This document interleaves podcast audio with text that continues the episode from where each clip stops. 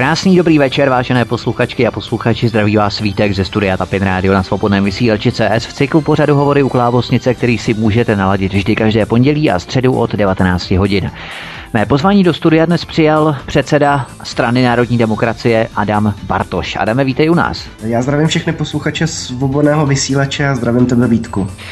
Tak Adame, začneme asi nejdůležitější otázkou, která podtrhuje zájmy alternativních stran sestavit koalici na průsečíku určitých dohod, které předcházely konečnému sformování sil, jež se budou ucházet o přízeň voličů v nadcházejících, zatím stále ještě podzimních parlamentních volbách České republiky.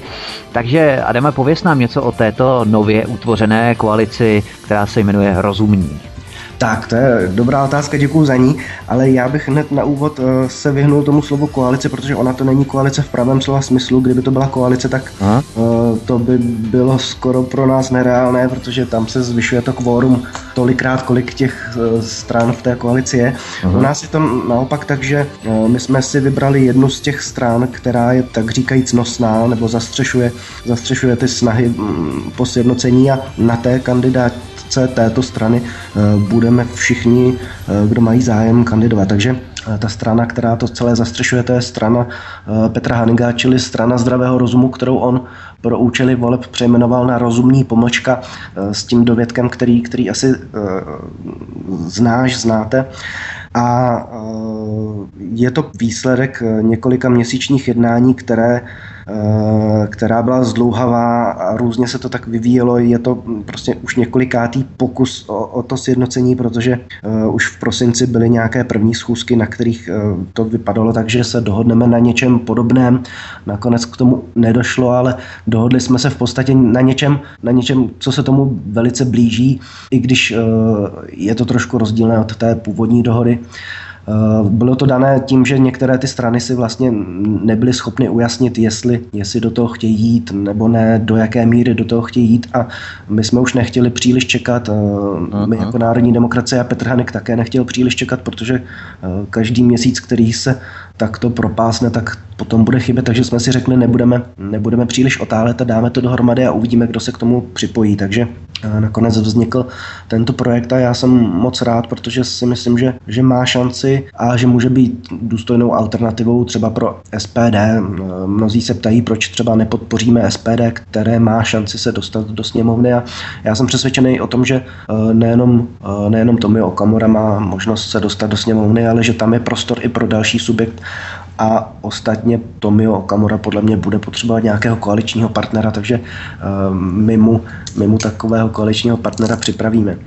Ono v podstatě On... na paletonu těch politických stran, což vlastně mapuje konkrétní politickou scénu v rámci tradičních stran, jako je Č S S D, ANO, K S Č M, Lidovci, O D S, TOP nula devět, tak pokud opravdu chce Tomio Okamura a další alternativci, kteří by se eventuálně do parlamentu dostali, dostat těm slibům, že nebudou chtít spolupracovat s nějakou z tradičních politických stran, protože právě proti tomuto se vymezují, proti mafiánsko-bratrských lobbystů a exponentů v podobě politiků stran, které reprezentují tyto lobbysty.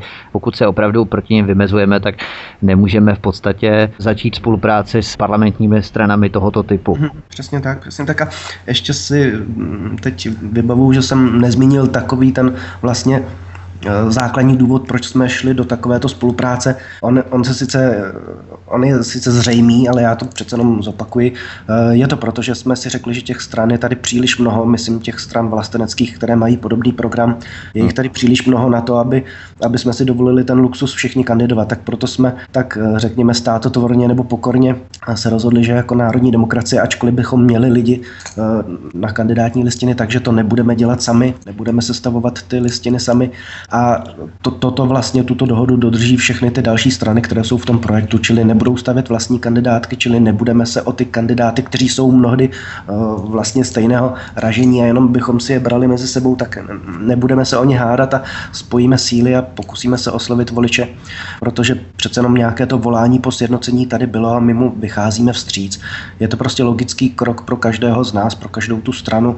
Uh, další věc, která, která nás k tomu vedla, je, že tím šetříme peníze, šetříme síly, když spojíme síly, tak bude pro nás snaží obsadit všechny ty kandidátní listiny, zvládnout všechnu tu agendu, tu byrokracii, která je kolem toho, takže jsme si to rozdělili, takže něco dělá Petr Hannig, něco děláme my a podobně, takže je to naprosto pragmatická záležitost a zároveň něco, co ta vlastenecká scéna chtěla. A jestli nám někdo vytýká, že tam teda nejsou všichni, tak na to musím říci, že za to nemohu. Oni byli v zásadě všichni osloveni a to, že tam třeba není uh, dělnická strana nebo, nebo některý další subjekt, to prostě vychází z toho, že uh, ta strana o to neměla zájem. Takže nemůžeme k té spolupráci nutit uh, všechny a to, že se dalo dohromady osm, devět, deset, možná jich bude i více stran, tak je zkrátka výsledkem toho, že těchto devět, deset, jedenáct stran to vyhodnotilo jako pro ně nejlepší a jako řešení i nejlepší pro, pro Českou republiku. Odhodili jsme nějaké ty osobní a stranické zájmy a takové ty osobní animozity a, a řekli jsme si, že ta doba je natolik vážná, abychom se dokázali shodnout na tom, na tom nejzákladnějším společném jmenovateli a to je nějakých těch deset bodů, které uh, najdete pod tím společným prohlášením. Myslím si, že jsou to body, které jsou natolik jasné, srozumitelné, rozumné, že je musí podpořit každý zdravě uvažující člověk, ať už se nazývá vlastencem, nebo se tak nenazývá. Takže asi tolik na vysvětlenou, proč vlastně toto vzniklo, proč nebude Národní demokracie letos kandidovat jako Národní demokracie, ale zároveň na té kandidátce rozumných voliči budou moci najít kandidáty Národní demokracie. Za tím jménem toho kandidáta bude uvedeno v závorce, jaká je jeho stranická příslušnost, takže v každém kraji budou moci uh, voliči volit Národní demokracii nebo jinou z těch stran, která je jim blízká. Ta jednání tedy vzešla z iniciativy právě Petra Hanniga, nevzešla tedy spontánně za účasti všech zainteresovaných stran. Ta jednání musela být skutečně velmi obtížná, což zdůrazňuje ten čas několika měsíců, který tomu předcházel. Jaké jsou primární otázky, na kterých jste se shodli ve vztahu k akcentování národních zájmů České republiky? Ty jsi tu zmínil právě o něch deset bodů. Můžeme zrekapitulovat aspoň částečně některé z nich? Dobře, dobře. Já jenom ještě bych na úvod řekl, že uh, byla to záležitost, která vzešla z iniciativy Petra Hanniga, ale nejenom, nejenom jeho, vlastně takovým prvním impulzem, který se táhne už několik měsíců dozadu, to byla vlastně taková snaha Demokratické strany zelených také s, s, přimět ty strany k nějaké spolupráci, takže vznikla taková iniciativa Vlast, která oslovila všechny, všechny ty strany a nabídla jim nějaké jednání za kulatým stolem a toto byly ty začátky, kdy se vlastně sešlo několik stran na nějakém společném jednání v prosinci, takže ono těch, těch jednání a těch snah o integraci i třeba ze strany Národní demokracie byly pokusy a podobně, takže ono jich bylo více a pak e, některé byly úspěšnější, některé méně, e, některé se třeba e, zadrhly po několika měsících, e, to bylo třeba Úsvitem, který si nebyl schopen ujasnit, jestli teda do něčeho chce jít nebo ne, k tomu se případně také dostanu. Aha. A pak nastala taková situace, kdy vlastně všichni jednali se všema, jak se to začalo zadrhávat a e, pro některé, některým bylo líto opustit tu myšlenku, tak prostě se jednalo jenom třeba s některými a podobně, takže ono to mělo takový složitý vývoj a opravdu to trvalo několik měsíců, než se to podařilo dát dohromady a myslím si, že v tomto ohledu je to docela historická záležitost, protože e, sice už v minulosti byly některé pokusy dát dohromady vícero stran, ale maximálně jich bylo pět a o, ještě než došlo k volbám, tak se, tak se to rozpadlo, takže já oceňuji, že teď se podařilo dát těch stran dohromady ještě více a pevně doufám, že se nám podaří se dostat tak daleko, že se nerozpadneme před volbami, že k těm doputujeme a že v těch volbách nějakým způsobem budeme moci oslovit, oslovit voliče. A co se týče tedy těch nějakých programových bodů nebo priorit, tak ony v zásadě všechny se týkají národních zájmů, protože nějakým způsobem konkrétním popisují to, co nám všem vadí, to, co se tady v České republice děje, nebo to, co tady naopak postrádáme od našich politiků. Takže požadujeme jak například to, aby veřejnoprávní média neprováděla nějakou propagandu, ale aby objektivně informovala o tom, co se děje u nás i v zahraničí. Hmm. Požadujeme zákaz politických neziskovek, protože myslím těch financovaných ze zahraničí, protože to je, to je prostě achillova pata naší země a vůbec každé země, kde, kde jsou nějaké americké zájmy, a prostřednictvím těchto neziskovek se snaží tyto skupiny a tyto struktury rozvrátit řád v těch daných zemích, takže to je známé téma. Já jsem rád, že to tam máme v programu. Samozřejmě je to vztah k Evropské unii, k tomu se asi dostaneme, protože, uh, protože ta formulace tam je schválně zmíněna tak, jak je.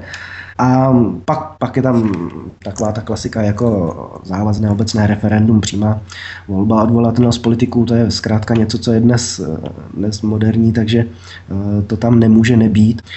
Jsou tam záležitosti, které se týkají zbraní a vlastně obrany, aby se nedělo to, co, čeho jsme byli svědky před pár měsíci, že Evropská unie se snaží odzbrojit, odzbrojit vlastně nátlakem všechny, všechny obyvatele členských zemí Evropské unie. My naopak chceme, abychom si mohli bránit své životy, svůj majetek, svoje domovy i nadále, tak jak nám to umožňuje ten zákon o zbraních a střelivech, který je, je nejlepší v, v celé Evropě. A takže toto budeme chtít určitě ochránit, aby, aby nebyl žádným způsobem rušen nebo omezen. Pak je tam potravinová soběstačnost, což, což je klasický příklad hájení národních zájmů, protože potravinová soběstačnost a vůbec bezpečnost, to je, to je základ každé nezávislosti a obrany schopnosti státu. To se týká vody a nerostného bohatství a podobně, aby, aby bylo pod kontrolou tohoto státu, aby nepatřilo nějakým zahraničním firmám. Totéž strategické suroviny, jako třeba v poslední době aktuální téma toho litia a podobně. Ano, ano. Kvalitní zdravotnictví pro všechny, to, to jsou prostě věci, které má každá strana. A kvalita školství samozřejmě v tom smyslu, aby, aby tady nebyly, nebyla přehlšel nějakých vysokých škol nebo kvazi vysokých škol, které chrlí nějaké absolventy, kteří jsou pak naprosto nepotřební na trhu práce, ale abychom naopak uh, podporovali speciální školství a je tam i podpora české kultury a podobně. Jo, jo. Myslím, že to stačí asi pro, pro představu, a kdo, koho to zajímá více, tak na našich stránkách, když sjede pár článků dolů, tak je tam nějaké prohlášení společné komunikace těch, těch stran, které šly do toho projektu, a tam si to pod tím textem bude moci přečíst. My připravujeme, v brzké době spustíme nějaké webové stránky tohoto společného projektu, kde to bude jednak uvedeno a kde to bude i rozepsáno trošku detailněji. Pokud se dostaneme tedy k jednotlivým bodům, které si tu citoval v rámci toho desatera jakéhosi, plus to můžeme komentovat i ve světle politických stran, hnutí, které se připojily k této společné kandidátce spolu s Petrem Hannigem, Národní demokracií a dalšími, tak Národní demokracie požaduje okamžité zahájení jednání o vystoupení z Evropské unie, nebo alespoň přinejmenším referendum o vystoupení z Evropské unie, zatímco Petr Hannig je známý tím, že požaduje pouze reformu Evropské unie, nikoli vystoupení z ní. Nepředstavuje tento názorový nesoulad určitou překážku bránící užší spolupráci mezi vámi, nebo jinými slovy, jak se vám tento diametrálně odlišný přístup k otázkám kolem Evropské unie podařilo překlenout, protože tady se jedná o skutečně zásadní, řekl bych až principiální postup. E, jasně, jasně, to je dobrá otázka. Já myslím, že spolupráce to nějak nebrání, což dokazuje, že jsme se na té spolupráci dohodli, a myslím si, že to není vůbec tak horké, jak to třeba vypadá, protože pro mě je to naprosto přirozené. Jestliže se dá dohromady devět subjektů, tak je úplně jasné, že každý z nich se nějakým způsobem liší, ačkoliv, ačkoliv třeba ty hlavní programové priority mají stejné. A není tohle a je právě jasné, jedna, že... jedna z hlavních? Prosím? A není tohle právě jedna z těch hlavních? Já myslím, že v tom vlastně není žádný nesoulad. Tam jde, tam jde vlastně o to, jakým způsobem nebo jakou zvolíme rétoriku, která bude přijatelnější, co pro co možná nej, nejširší okruh těch voličů. Já, já to vysvětlím.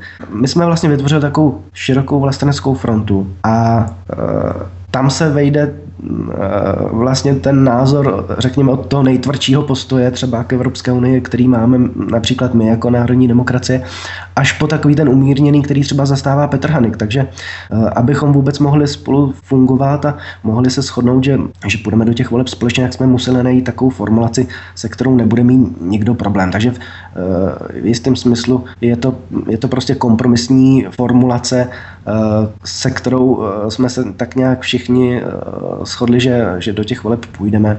A vůbec to neznamená, že bychom třeba my jako Národní demokracie vyměkli nebo že bychom opustili některé ty naše teze, že bychom přehodnotili náš postoj k Evropské unii. Naopak my, my to vystoupení z Evropské unie okamžité požadujeme, požadujeme i nadále. Ale to, že to naše stanovisko je takto ostré, tak to nám nebrání nespolupracovat s těmi dalšími stranami, které třeba na to nemají ten názor takto vyhraněný jako my. A ještě bych k tomu řekl, že my vlastně všichni tu Evropskou unii nějakým způsobem nenávidíme, ale vlastně se jenom lišíme v tom, jak to moc zdůrazňovat. Určitě to není tak, že by, že by měl Petr Hannig Evropskou unii rád a že by ji chtěl jenom, jenom reformovat.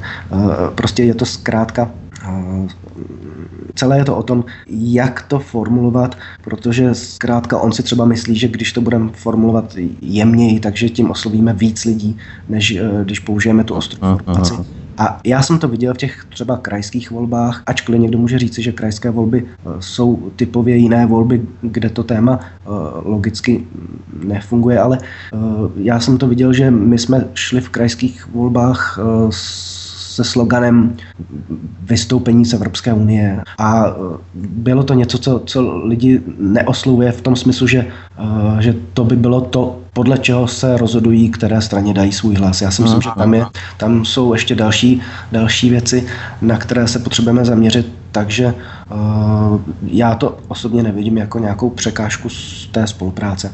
A ještě možná jeden aspekt bych zmínil, kdyby nás přesto před, přece jenom chtěl někdo za to kritizovat, že jsme, uh, že jsme trošičku zjemnili tu retoriku, tak, uh, tak já musím říct, že celá ta spolupráce je vlastně založena na tom, že se respektujeme navzájem, že ta naše strana respektuje všechny ty další strany a jejich programy a žádným způsobem se do nich nechce navážet nebo jim říkat, jak by měli ten svůj program upravit.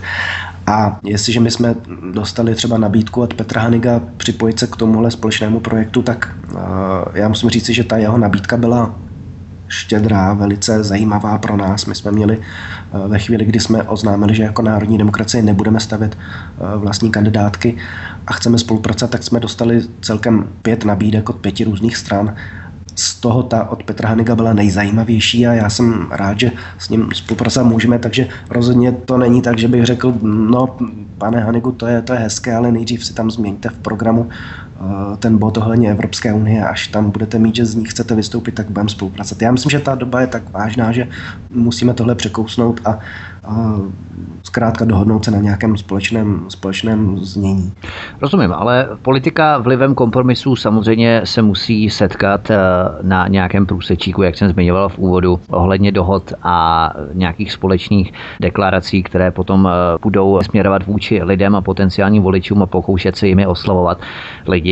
Spíše jde o to, aby někteří vaši voliči nenabývali dojmu, že budete různě přeformulovávat, slovíčkařit a zjemňovat, až potom v podstatě budete mainstreamovatět, pokud bychom mohli použít tento termín, a v zásadě jenom právě vlivem kompromisu budete ustupovat ze svých výchozích pozic. Toho se nemusí tady obávat vaše voliči.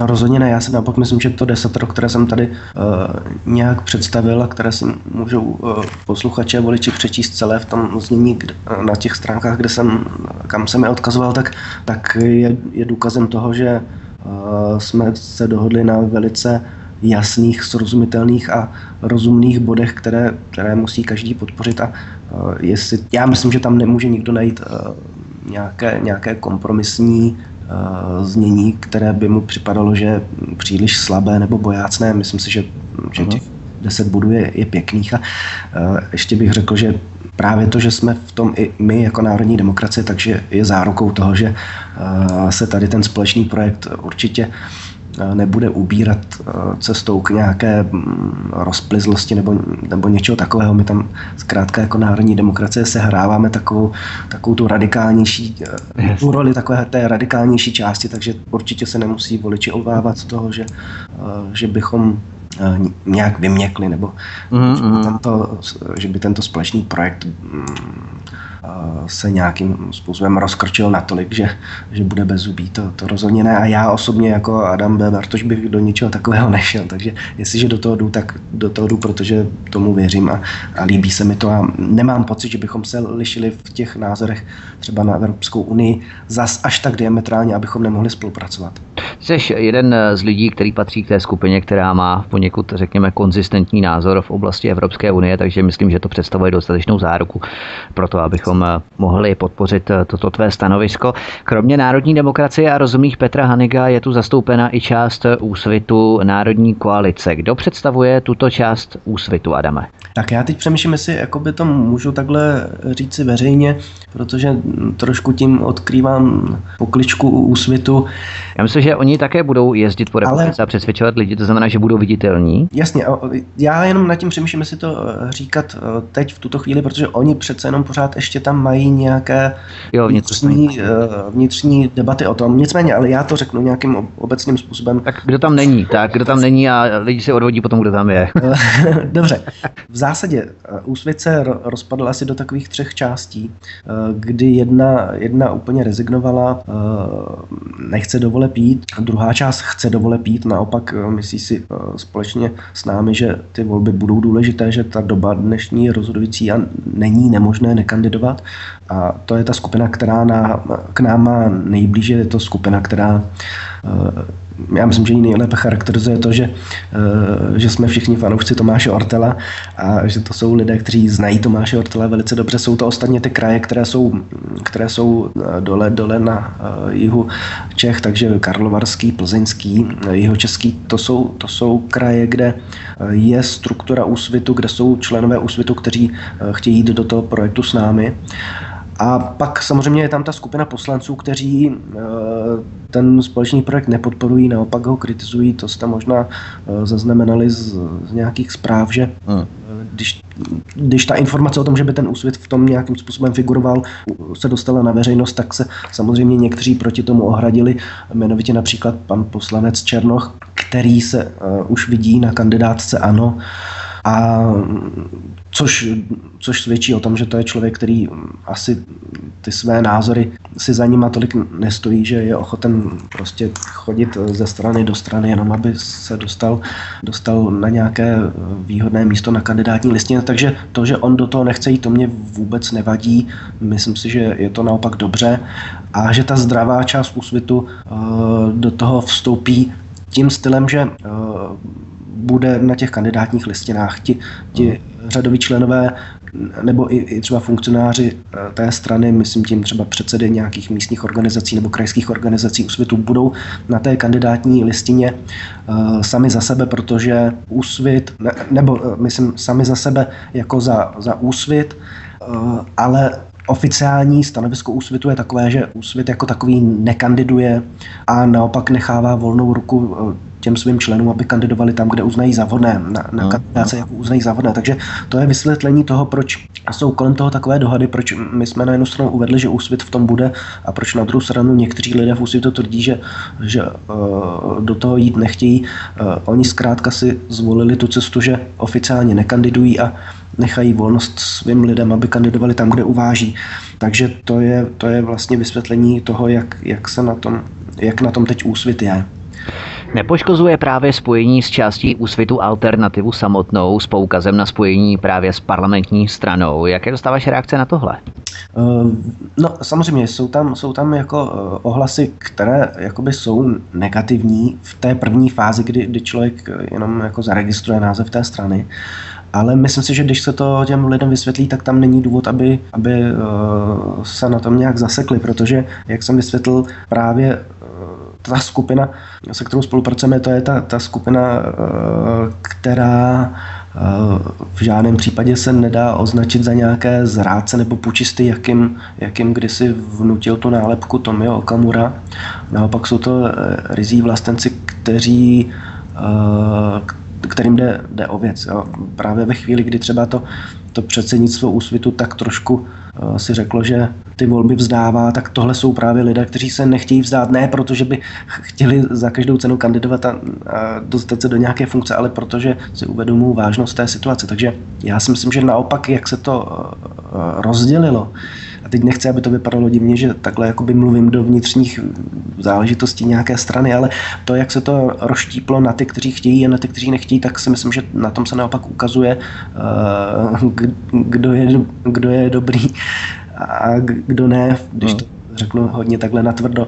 Takže si myslím, že jestli má někdo nějaké obavy, tak tím se to naopak celé vyjasnilo, protože zkrátka ti vlastenci jdou s námi. A ti ostatní, ti, ať, si, ať si dělají, co chtějí, třeba na kandidáce, ano, to je, to je mi jedno. Jasně.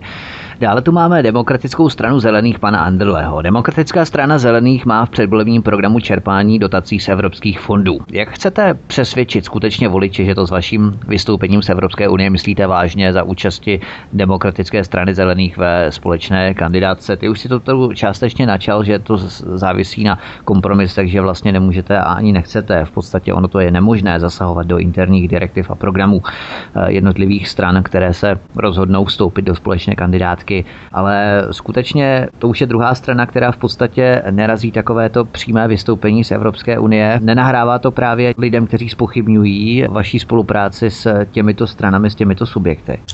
Já myslím, že ne. Já myslím, že ne, protože jak, jak jsi řekl i ty, Vítku, tak my prostě nemůžeme do toho programu Demokratické strany zelených nějak zasahovat a, a říkat jim, co si tam mají změnit.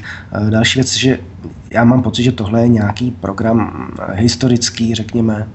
A, a pro mě je zárukou předseda té strany uh, Jiří Anderle. Já uh, Jiří Anderle ho znám, viděli jsme se na několika demonstracích, je to člověk prostě naší krevní skupiny, to říkám se vší vážností.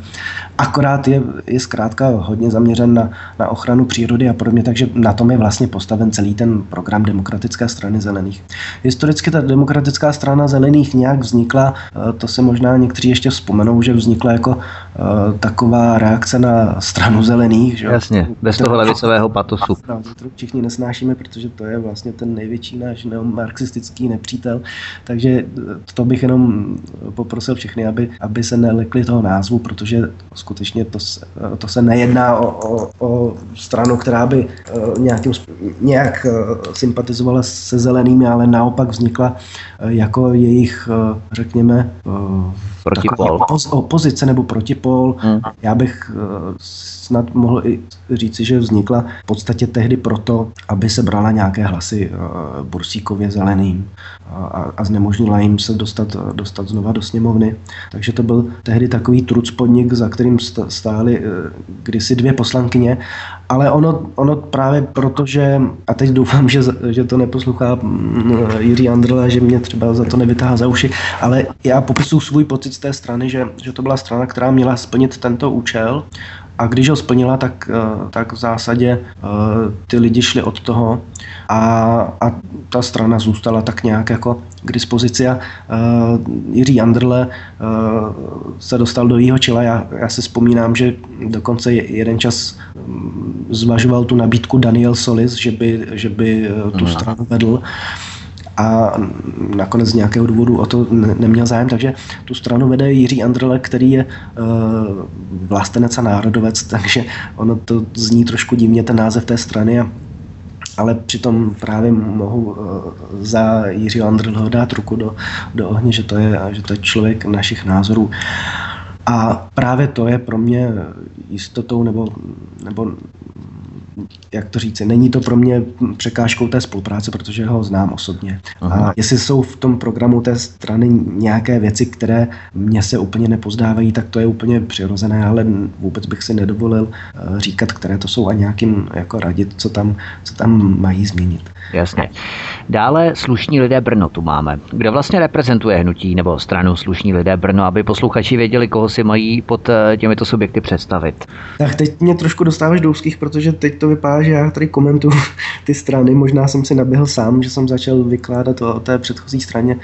Takže já bych nerad byl teď v situaci, že tu stranu nějak budu popisovat. A každá ta strana má nějakou prezentaci na webu, takže každý si to může dohledat. Ale zase řeknu svoji osobní zkušenost. Já jsem také neznal Slušné lidi v Brně, protože ostatně ten projekt je, nebo to jejich politické hnutí je mladé, takže podle mě vznikly před několika měsíci, ale měl jsem možnost se s těmi lidmi potkat v Ostravě, kdy jsem se účastnil sněmu z politické strany Změna pro lidi, která je také v tom projektu a kam byli právě Slušní lidé z Brna pozváni a při té příležitosti jsme spolu mohli mluvit a uh, oni mě vlastně vysvětlili, proč vznikli a pro mě v tu chvíli se stali uh, naprosto, naprosto uh, důvěryhodnými partnery, protože uh, jsme si vyjasnili některé své názory a postoje, ale hlavně, když mě řekli, že vznikly jako reakce na, na to, co dělá v Brně Žít Brno, ano. Tak jsem si řekl, tak to je, to je paráda, to jsme doma, protože to je přesně to, co potřebujeme. Zkrátka v Brně je spousta lidí rozčarovaných z toho, jakou politiku tam dělá ta, tato, tato hrozná skupina, která má ideově velice blízko ke straně zelených a se stranou zelených spolupracuje. Ano. Je to strana takových exhibicionistů, jako Matěje Hollana a podobně. A celá řada normálních lidí je, je prostě z toho rozčarována a naštvána, co se tam všechno v Brně schvaluje na magistrátu i za pomoci právě hlasu Žít Brno. A takže vznikají přirozeně nějaké reakce na to, takže jako reakce na tyhle příšerné záležitosti, které tam tito lidé dělají, tak vzniklo i hnutí Slušní lidé. A kdybych to měl trošku ještě přiblížit, tak jsou to vlastně ti lidé, co šli, nebo jsou mezi nimi, jestli si vzpomínáte, nebo ty dva Matěje, jak se, jak se ti dva Matějové, Matěj, Matěj Hollan a Matěj Stropnický, jak se šli občerstvit do nějaké hospody a jo. Nebyli tam vpuštěni a pak si stěžovali a, a pak nějaká skupina vlastenců je šla nějak navštívit domů. Takže to jsou, to jsou ti lidé, kteří, kteří se skrývají pod tím označením Slušní lidé Brno. Nebo aspoň tak to, tak to vnímám já. Jasně. Takže pro mě jsou naprosto seriózními partnery. Potom, abychom se nezdržovali, vzali to opravdu skokem, tak máme tu Změna pro lidi, konzervativní a sociální hnutí, národní socialisté a české hnutí Za národní jednotu. Programové priority vlastně reprezentuje to, co už si řekl s těmito stranami. Já myslím, že ty další strany nemusím představit, ty jsou, ty jsou nějak známé, protože už tady fungují delší dobu. Možná bych představil Změnu pro lidi, to je strana zajímavá, která mě zaujala tím, že jsem byl na jejich sněmu a měl jsem možnost s těmi jejich představiteli, s jejich předsedou i s dalšími, dalšími lidmi a členy mluvit, tak jsem zjistil, že máme stejné názory na všechny ty věci, které jsem tady jmenoval v tom desateru. To je vlastně společná práce Petra Hanniga a té politické strany Změna pro lidi. A ještě musím říct zajímavou věc, která možná je zajímavá s ohledem na to, co se děje teď na té politické scéně. Předseda té strany je, je Petr Harvánek, což je bývalý místopředseda hnutí ANO, ale zase, aby se někdo nevyděsil, tak já to vysvětlím. Když vznikalo hnutí ANO, úplně v těch začátcích, kdy, kdy ještě tam byly ty ideály a lidi věřili tomu, že to může být něco dobrého pro republiku, tak samozřejmě se vytvářela spontánně nějak ta uh, krajská struktura, takže v Moravskoslezském kraji uh, do toho, do toho tehdy šli uh, lidé kolem Petra Harvánka a dokonce na tom prvním sněmu ANO se dostali do, do vedení, takže Petr Harvánek byl uh, historicky jeden z pěti místopředsedů hnutí ANO, ale velice záhy potom, co se tam dostali a byli zvoleni, tak když zjistili, co je vlastně Andrej Babiš zač a jakými metodami si v té straně počíná, že, že vlastně tam vůbec nechce dodržovat nějaké demokratické principy, na které oni byli zvyklí nebo které předpokládali, hmm. tak, tak rezignovali. A to se mně na něm líbí, že on, on rezignoval z postu místopředsedy po, já nevím, pár týdnech nebo možná maximálně měsících toho, co, co zjistil, co je, co je hnutí ANO zač. A spolu s ním teda i ti další tehdejší místopředsedové Andrej Babiš si to pak obsadil dalšími lidmi, kteří dneska už uh, dělají kariéru v hnutí ANO. Ale právě tím, že Petr Harvánek odešel a ti lidé kolem něho uh, vlastně kompletně vš- všechny, které on tam přivedl, tak, tak je zase, zase svým způsobem jakoby odvedl. Aha. Tak dnes, dnes ta strana je ne snad v opozici proti Babišovi, protože my máme důležitější věci, než, než bojovat proti Babišovi. Nicméně uh, jsou to lidé, kteří mají s Andrejem Babišem osobní zkušenost a, a vědí, co je zač. A je to pro mě důkazem toho, že to nejsou žádní prospěcháři, protože kdyby byli, tak by v té straně zůstali a dnes by třeba mohli z toho nějak profitovat, ale to, to jsou lidé upřímní, kteří mají své, své nějaké principy, ze kterých nechtějí slevit. A to, to, je, to je podle mě ctí, takže, takže já jsem rád, že jsou tam i lidé tohoto ražení, kteří třeba mají svoji zkušenost s Andrejem Babišem, protože se lépe budou orientovat v tom, co se dneska děje. Tak to je k těm jednotlivým stranám, které jsme postupně okomentovali. Chystáte nějaké společné akce, ještění, oslovování po celé republice, nebo ta vaše spolupráce se spíše odehrává na rovině programových bodů, dohodách, přičemž kampaně pojedete každý samostatně, nebo co chystáte přes léto? Já si myslím, že to asi... Jinak se o tom budeme bavit, to jsou ještě věci, které jsme si úplně neujasnili, ale uh, předpokládal bych, že uh, to bude tak půl na půl. Určitě budeme muset některé věci dělat společně, takže nebude to tak, že by každý kraj jel svoji vlastní kampaň ve svém vlastním stylu se svojí grafikou a podobně. Určitě tomu dáme nějakou, nějakou jednotnou fazonu.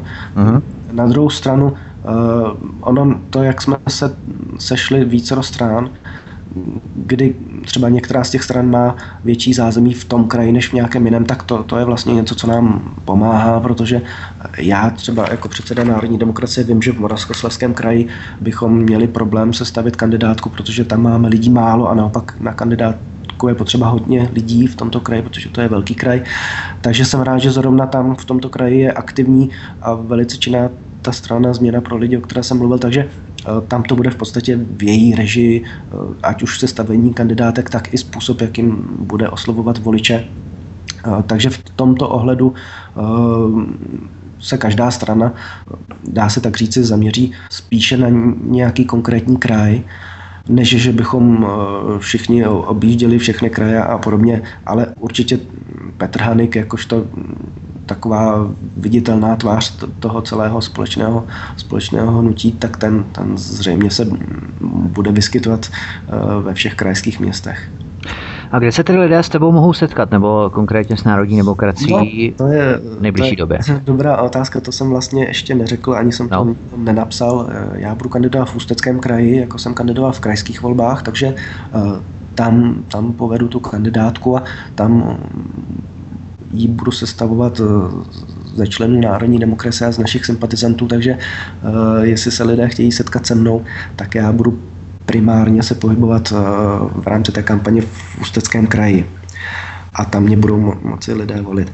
Ale jak jsem řekl, v každém kraji budou nějací kandidáti Národní demokracie, takže kdo, kdo chce Národní demokracii podpořit, tak určitě bude mít možnost v každém každém z těch krajů.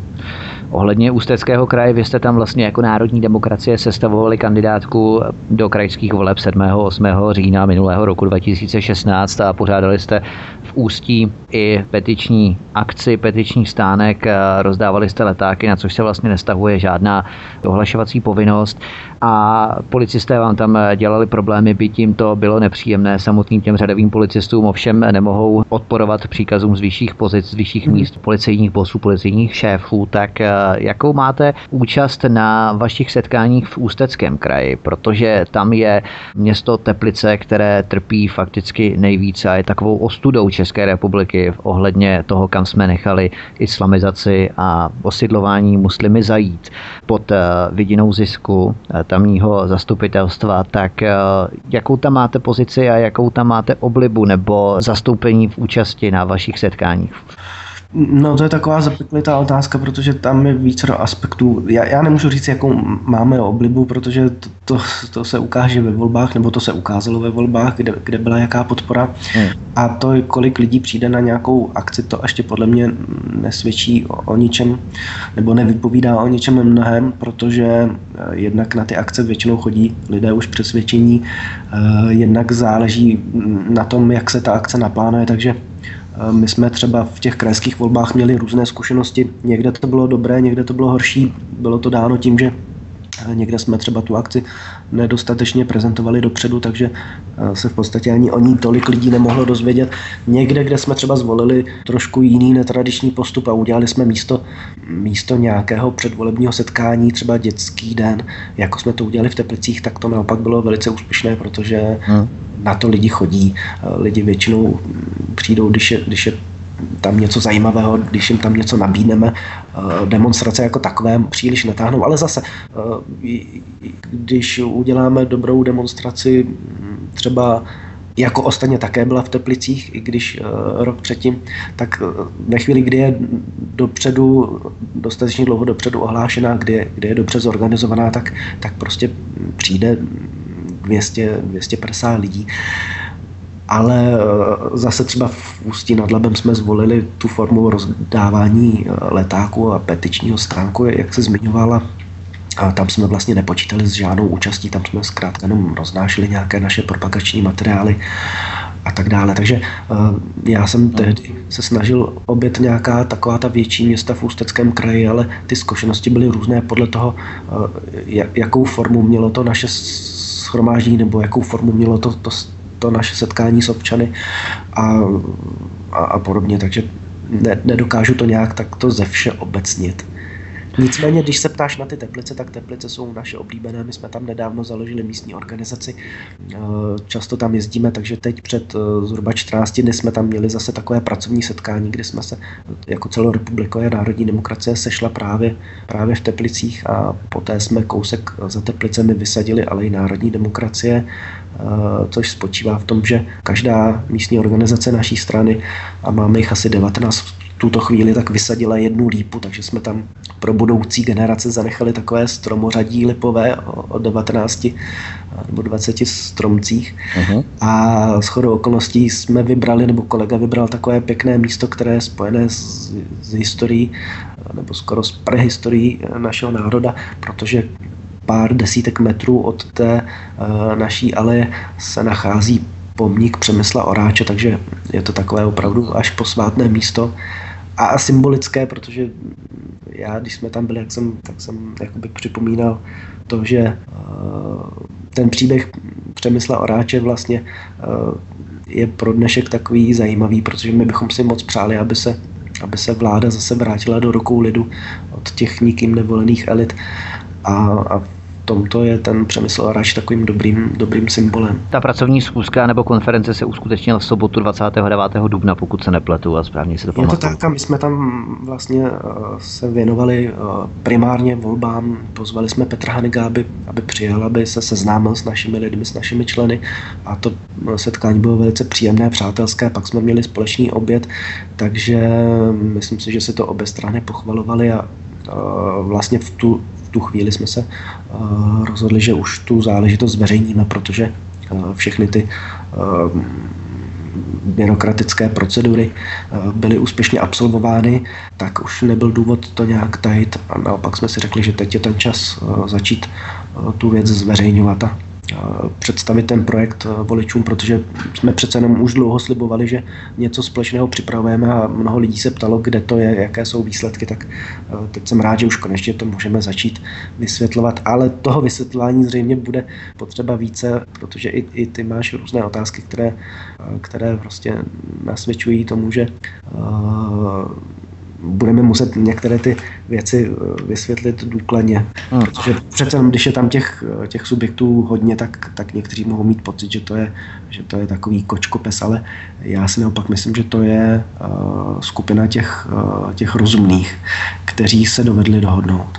Posloucháte Svobodný vysílač ze studia Tapin Rádio, vás zdraví Vítek a společně se mnou v rámci cyklu pořadu Hovory u klávesnice je mým dnešním hostem Adam Bartoš, předseda strany Národní demokracie. My si zahrajeme písničku, protože už mluvíme celkem asi tři čtvrtě hodiny, tak abychom si chvíli odpočinuli. No a po písničce budeme následovat s dalšími tématy. Probereme například Národní demokracii, která podala žalobu na ministerstvo vnitra, probereme francouzské volby, probereme současnou politickou situaci v České republice a spíše se zaměříme na ta politicko-společenská témata. Poté, co jsme v první polovině probrali záležitosti ohledně kandidátky Národní demokracie spolu s Petrem Hannigem a dalších z cirka devíti stran. Takže zůstaňte s námi, po písni jsme tu zpátky. Hezký večer.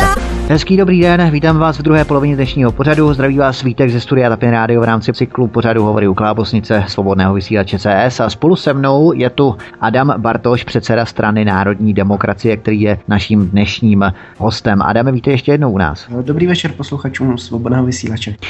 Národní demokracie podala žalobu na ministerstvo vnitra z důvodu poškození pověsti s poukazem na čtvrtletní zprávy rezortu mapující tzv. Extremistické prostředí. V této žalobě se domáháte omluvy a zpětného výjimutí ze všech sdělení. Zkus nám, Adame, přiblížit, o co se v dané žalobě jedná. Jedná se o to, že nám se samozřejmě příčí to, že bez jakýchkoliv důkazů ministerstvo vnitra opakovaně už několik let naši stranu zahrnuje mezi extremistické subjekty, takže když Když každý, každé čtvrtletí vydává nějakou zprávu o stavu extremismu, tak se tam věnuje tu více, tu méně podrobně Národní demokracii, což jako na jednu stranu někdo by si mohl říci, že je důkazem toho, že to děláme dobře, ale jsou tady mnohé, mnohé argumenty a mnohé hlasy, které říkají, správně říkají, a já s tím souhlasím, že, že když se tomu nebráníme, tak, tak je to špatně, protože tím vlastně na nás necháváme ulpět tu nálepku mm. extremistů a z principu to není dobře, protože už třeba jenom protože uh, novináři pak z toho mohou citovat a mohou mít oporu v tom, že když se to píše uh, ve zprávě ministerstva vnitra, tak to asi bude pravda. A my samozřejmě nechceme si nechat tu nálepku extremistů vnutit, takže se tomu právní cestou bráníme. A začali jsme se bránit po lehonku, začali jsme se bránit tím, že jsme si s ministerstvem vnitra vyměnili několik dopisů, kde jsme se slušně otázali, jak na to přišli, kde mají nějaké důkazy, že nás tam zahrnuli. A oni odpovídali takovým neslaným, nemastným způsobem, ze kterého vlastně nic nevyplývalo. Naopak jsme z toho nabili dojmu, že důkazy nemají žádné, že se nás tam zkrátka zařadili jenom proto, že potřebovali. Hmm. Takže když ty dopisy k ničemu nevedly, tak jsme jako druhou fázi udělali to, že jsme podali stížnost na ministerstvo vnitra, na jeho postup, na to, že s námi vlastně nekomunikuje tak, jak bychom si přáli, že vlastně neodpovídá na to, na co se ptáme. Přitom jsme se ptali podle, podle zákona uh, o právu na informace. Mm-hmm. A ta stížnost samozřejmě byla zamítnuta, podepsal to tehdy přímo ministr vnitra Chovanec, který řekl, že ten jeho úřad si počíná vůči nám v pořádku, že není nic, nic třeba za co kritizovat. Takže pak už nám nezbylo nic jiného, než podat žalobu, pakliže jsme nechtěli z toho vycouvat a nechat to být, mávnout nad tím rukou, a to jsme nechtěli. Takže jsme podali loni v srpnu žalobu, která vlastně požaduje to, aby se nám vnitro omluvilo, aby nás ze všech těch zpráv vymazalo a už nás tam dále neuvádělo. A toto konečně teda nějak donutilo ministerstvo uh, ty své jakoby v úvozovkách důkazy předložit, takže nám poslali takový stostránkový dopis, kde uh, oni, oni samozřejmě ty důkazy neměli, takže si je museli vyrobit, takže si je vytáhali z našich webových stránek, kdy každá, uh, řekněme, trošku, trošku ostřejší citace z jakéhokoliv článku mého nebo mých kolegů jim tady sloužila jako, jako důvod nebo důkaz toho, že jsme extremisté, takže když jsme tam měli články, ve kterých a ani ne příliš ostrým jazykem, ale zkrátka kritizujeme třeba tu imigrantskou krizi, tak to bylo vybráno jako, jako důkaz toho, že jsme extremisté, a těchto citací oni vybrali zhruba sto, proto byl ten jejich posudek tak, tak dlouhý a obsáhlý a měl asi, asi dvacet strán, a tím oni vlastně, to bylo jejich stanovisko vůči soudu, který to bude, který to bude soudit. Na to stanovisko jsme my samozřejmě také reagovali nějakými protiargumenty, pak zase reagovalo ministerstvo vnitra, po druhé na nás a po čtvrté my jsme reagovali na, na, na vnitro, takže všechny tyto, všechny tyto dopisy nebo posudky nebo, nebo repliky ty má teďka soud k dispozici a bude na základě nich rozhodovat o tom, jestli jsme my v právu, jestli, jestli by nám měl vyhovět a, a nařídit ministerstvu vnitra, aby, aby se nám omluvilo. Ten soud je na, nařízen na a, tuším patnáctého června, jestli se nemýlím, a, a hodlám se ho teda účastnit já, náš advokát. Myslím si, že pokud chce někdo u toho být, tak určitě bude moci přijít. Já včas zveřejním ty podrobnější informace, v kolik hodin a kde to bude. A uvidíme, jestli, jestli ten uh, městský soud v Praze, jestli je, je skutečně nezávislý, protože pakliže bude nezávislý, tak by měl tu věc nezávisle a spravedlivě posoudit, a pakliže bude jednat na politickou objednávku, tak samozřejmě uh, dá zapravdu vnitru a naši žalobu nám hodí na hlavu, ale uvidíme, já se nevzdávám. Myslím si, že, že je dobře, když, když vlastenecké národovecké strany se právní cestou brání tomu, když jsou takto ostrakizovány a diskriminovány a zesměšňovány, takže uh, určitě si myslím, že i když nás to stojí nějaké úsilí a stojí nás to i peníze, protože musíme platit právníka, musíme, nebo ta žaloba také stojí nějaké tisíce korun, když se podává, tak myslím si, že, že to je věc, která je potřeba a kterou děláme nejenom pro nás, ale vlastně pro všechny, pro všechny vlastenecké strany, protože i s řadou dalších kolegů, předsedů těch dalších stran se o tom bavíme, že ten postoj státu je, je, je, je prostě neúnosný a je třeba proti tomu nějak bojovat, je proti tomu se třeba ohrazovat, protože když to neuděláme, tak, tak budeme jednou dotlačení někam úplně na periferii a budeme, budeme ostrakizováni takovým způsobem, že si od nás ani pes, ani kůrku nevezme, takže proto my se snažíme to ze sebe setřást a, a dohnat vnitro k tomu, aby si počínalo opravdu nějak seriózně a, a ne takto populisticky. Určitě, my jako Svobodný vysílač budeme určitě tuto kauzu sledovat a podrobně informovat, samozřejmě i za tvé účasti nebo tvou formou. Samozřejmě jsme velmi zvědaví, jak se tato kauza bude vyvíjet, takže vy protestujete proti pravidelnému uvádění v těchto čtvrtletních zprávách o extremismu, protože vy zastáváte demokratické hodnoty, ke kterým se hlásíte, což rozporuje například Hana Malá z oddělení komunikace ministerstva vnitra.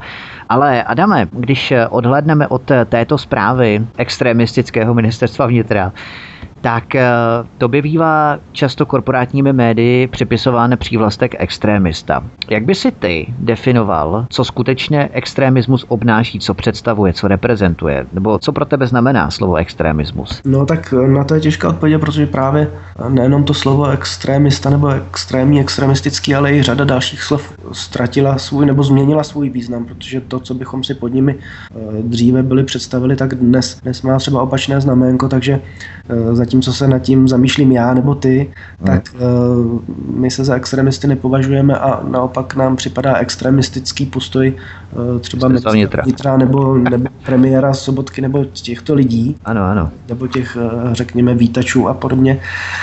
Ale v médiích už to má samozřejmě nějak, nějakou konotaci a tam to je zase vnímáno jinak, takže jak já vnímám slovo extremistický, to je, to je teda... Něco, kdo je na okraji asi společnosti a vlastně každý se na tom, na tom okraji představuje toho druhého v podstatě. Já, já to beru tak, že pro mě jsou extremisté oni, protože oni vůbec nerespektují žádná pravidla. My se tady snažíme hrát podle pravidel a to je, to je jeden z těch argumentů, kterým, kterým argumentujeme v té žalobě, že my jsme řádně uznaná, ministerstvem vnitra uznaná strana, která dodržuje prostě zákony a principy a podobně, že máme právo v této pluralitní demokracii, nebo jak je to, tento režim nazýván, máme právo hlásat svoje názory, máme tady nějakou svobodu slova, svobodu projevu zaručenou ústavou. Navíc v rámci té soutěže politických stran, aby vůbec ta strana mohla nějak oslovit voliče nebo se snažit zaujmout a zvítězit, tak, tak má mít právo kritizovat některé věci a nazývat je, nazývat je pravými jmény. Takže to, co děláme my, jakkoliv to třeba někomu může připadat, že, že používáme ostrá slova a on by třeba použil méně ostrá slova, tak pořád je to to, že se pohybujeme v těch mantinelech, které jsou dány zákony, a v tomto smyslu nemůžeme být v žádném, žádným způsobem extremisty nazývány. A jestli je tady naopak někdo, kdo uh, tu uh, ústavu nebo ty zákony nerespektuje a uh, snaží se nás umlčet nebo uh, nějak diskreditovat, v tom já spatřuju ten extremismus. A pak samozřejmě spatřuju extremismus v tom, že, v tom, že oni dělají takovou politiku, která jde proti zájmům národa. Takže jestliže my kritizujeme imigraci nelegální hmm. a jsme označováni za extremisty, tak je to postavené na hlavu, protože extremista je podle mě ten, který nectí zákony vlastní země, což je případ všech těch mainstreamových stran, protože nelegální překročení hranic je pořád nelegální překročení hranic, je to prostě v podstatě trestný čin, hmm. nebo nějaký přečin. Spolupráce se zahraničím za účelem rozvratu nějakého našeho řádu, který je v této zemi, to je vlastně něco, co se dá nazvat vlastizradou, a to celá řada těch mainstreamových stran dělá, když podporují ty neziskovky a podobně. Takže v tom já spatřuji ten extremismus, že oni tady těmito kroky, které jdou proti zájmům národa, dokonce i porušují vlastně zákony této země, a přitom jim to prochází, aniž by, aniž by kromě teda těch nespokojených občanů, aniž by na to kdokoliv poukázal, tak v tom, v tom já spatřuju to pokrytectví a ten neskutečný extremismus. Tak přikročme ke tvé druhé soudní kauze, která byla odročena z osmnáctého května na dvacátého července dva tisíce sedmnáct. Mohl bys nás obeznámit, Adame, o co této tvé druhé soudní kauze jde? Uh, tak, tam jde v podstatě o všechno, co jsem dělal poslední tři roky. Já, když jsem, jsem mohl podívat do toho policejního spisu, tak jsem zjistil nejenom, kdo mě všechno udal, kdo na mě poslal trestní oznámení a podobně, ale uh, mohl jsem zjistit i historii toho, toho mého případu, kdy policie začala uh, sledovat moje aktivity, kdy, kdy jsem začal být sledován uh, útvarem pro odhalování organizovaného zločinu. I takové věci jsem se dozvěděl, že jsem byl, že jsem byl sledován nějakými příslušníky a podobně, že v tom spise jsem našel mapky, jak to vypadá v naší kanceláři, takže jsem si to usoudil, že tam byl někdo se podívat a, a podobně. Jo, jo. Takové ty zprávy, jako kde, kde bydlím, co máme na zvonku, co máme na dvořích, na dveřích, v kolik chodím do práce, čím jezdím a tak dále. To, to, to všechno bylo zajímavé čtení. Tak ale... S T B skoro. Ale dozvěděl jsem se hlavně, že teda oni to začali monitorovat už v roce dva tisíce třináct, což teda bylo ještě před mým vstupem do politiky, ještě předtím, než jsme založili Národní demokracii. A od roku dva tisíce třináct do roku dva tisíce šestnáct monitorovali vlastně všechno, co jsem napsal, řekl, veřejně pronesl, co jsem třeba vydal, protože drtivá většina té obžaloby se týká těch mých knih. A je to prostě takový pelmel, který vychází z toho, že jak na mě chodila ta trestní oznámení, kterých bylo několik desítek, tak oni už to pak neřešili jednotlivě, že by si mě volali k výslechům pokaždé, když tam takový dopis přišel, ale založili prostě na mě nějaké desky a všechno to tam dávali dohromady. A je z toho právě takovýto velký případ, který je tak velký, že i podle té státní zástupkyně Galkové, která je známá tím, že často už řešila nějaké politické, politické případy, myslím tím případy proti, proti vlastencům nebo národovcům, tak ale pro novináře ona řekla, že se ještě s něčím tak velkým nesetkala, mm-hmm. že to bude poprvé, co něco takového poslala, poslala soudu.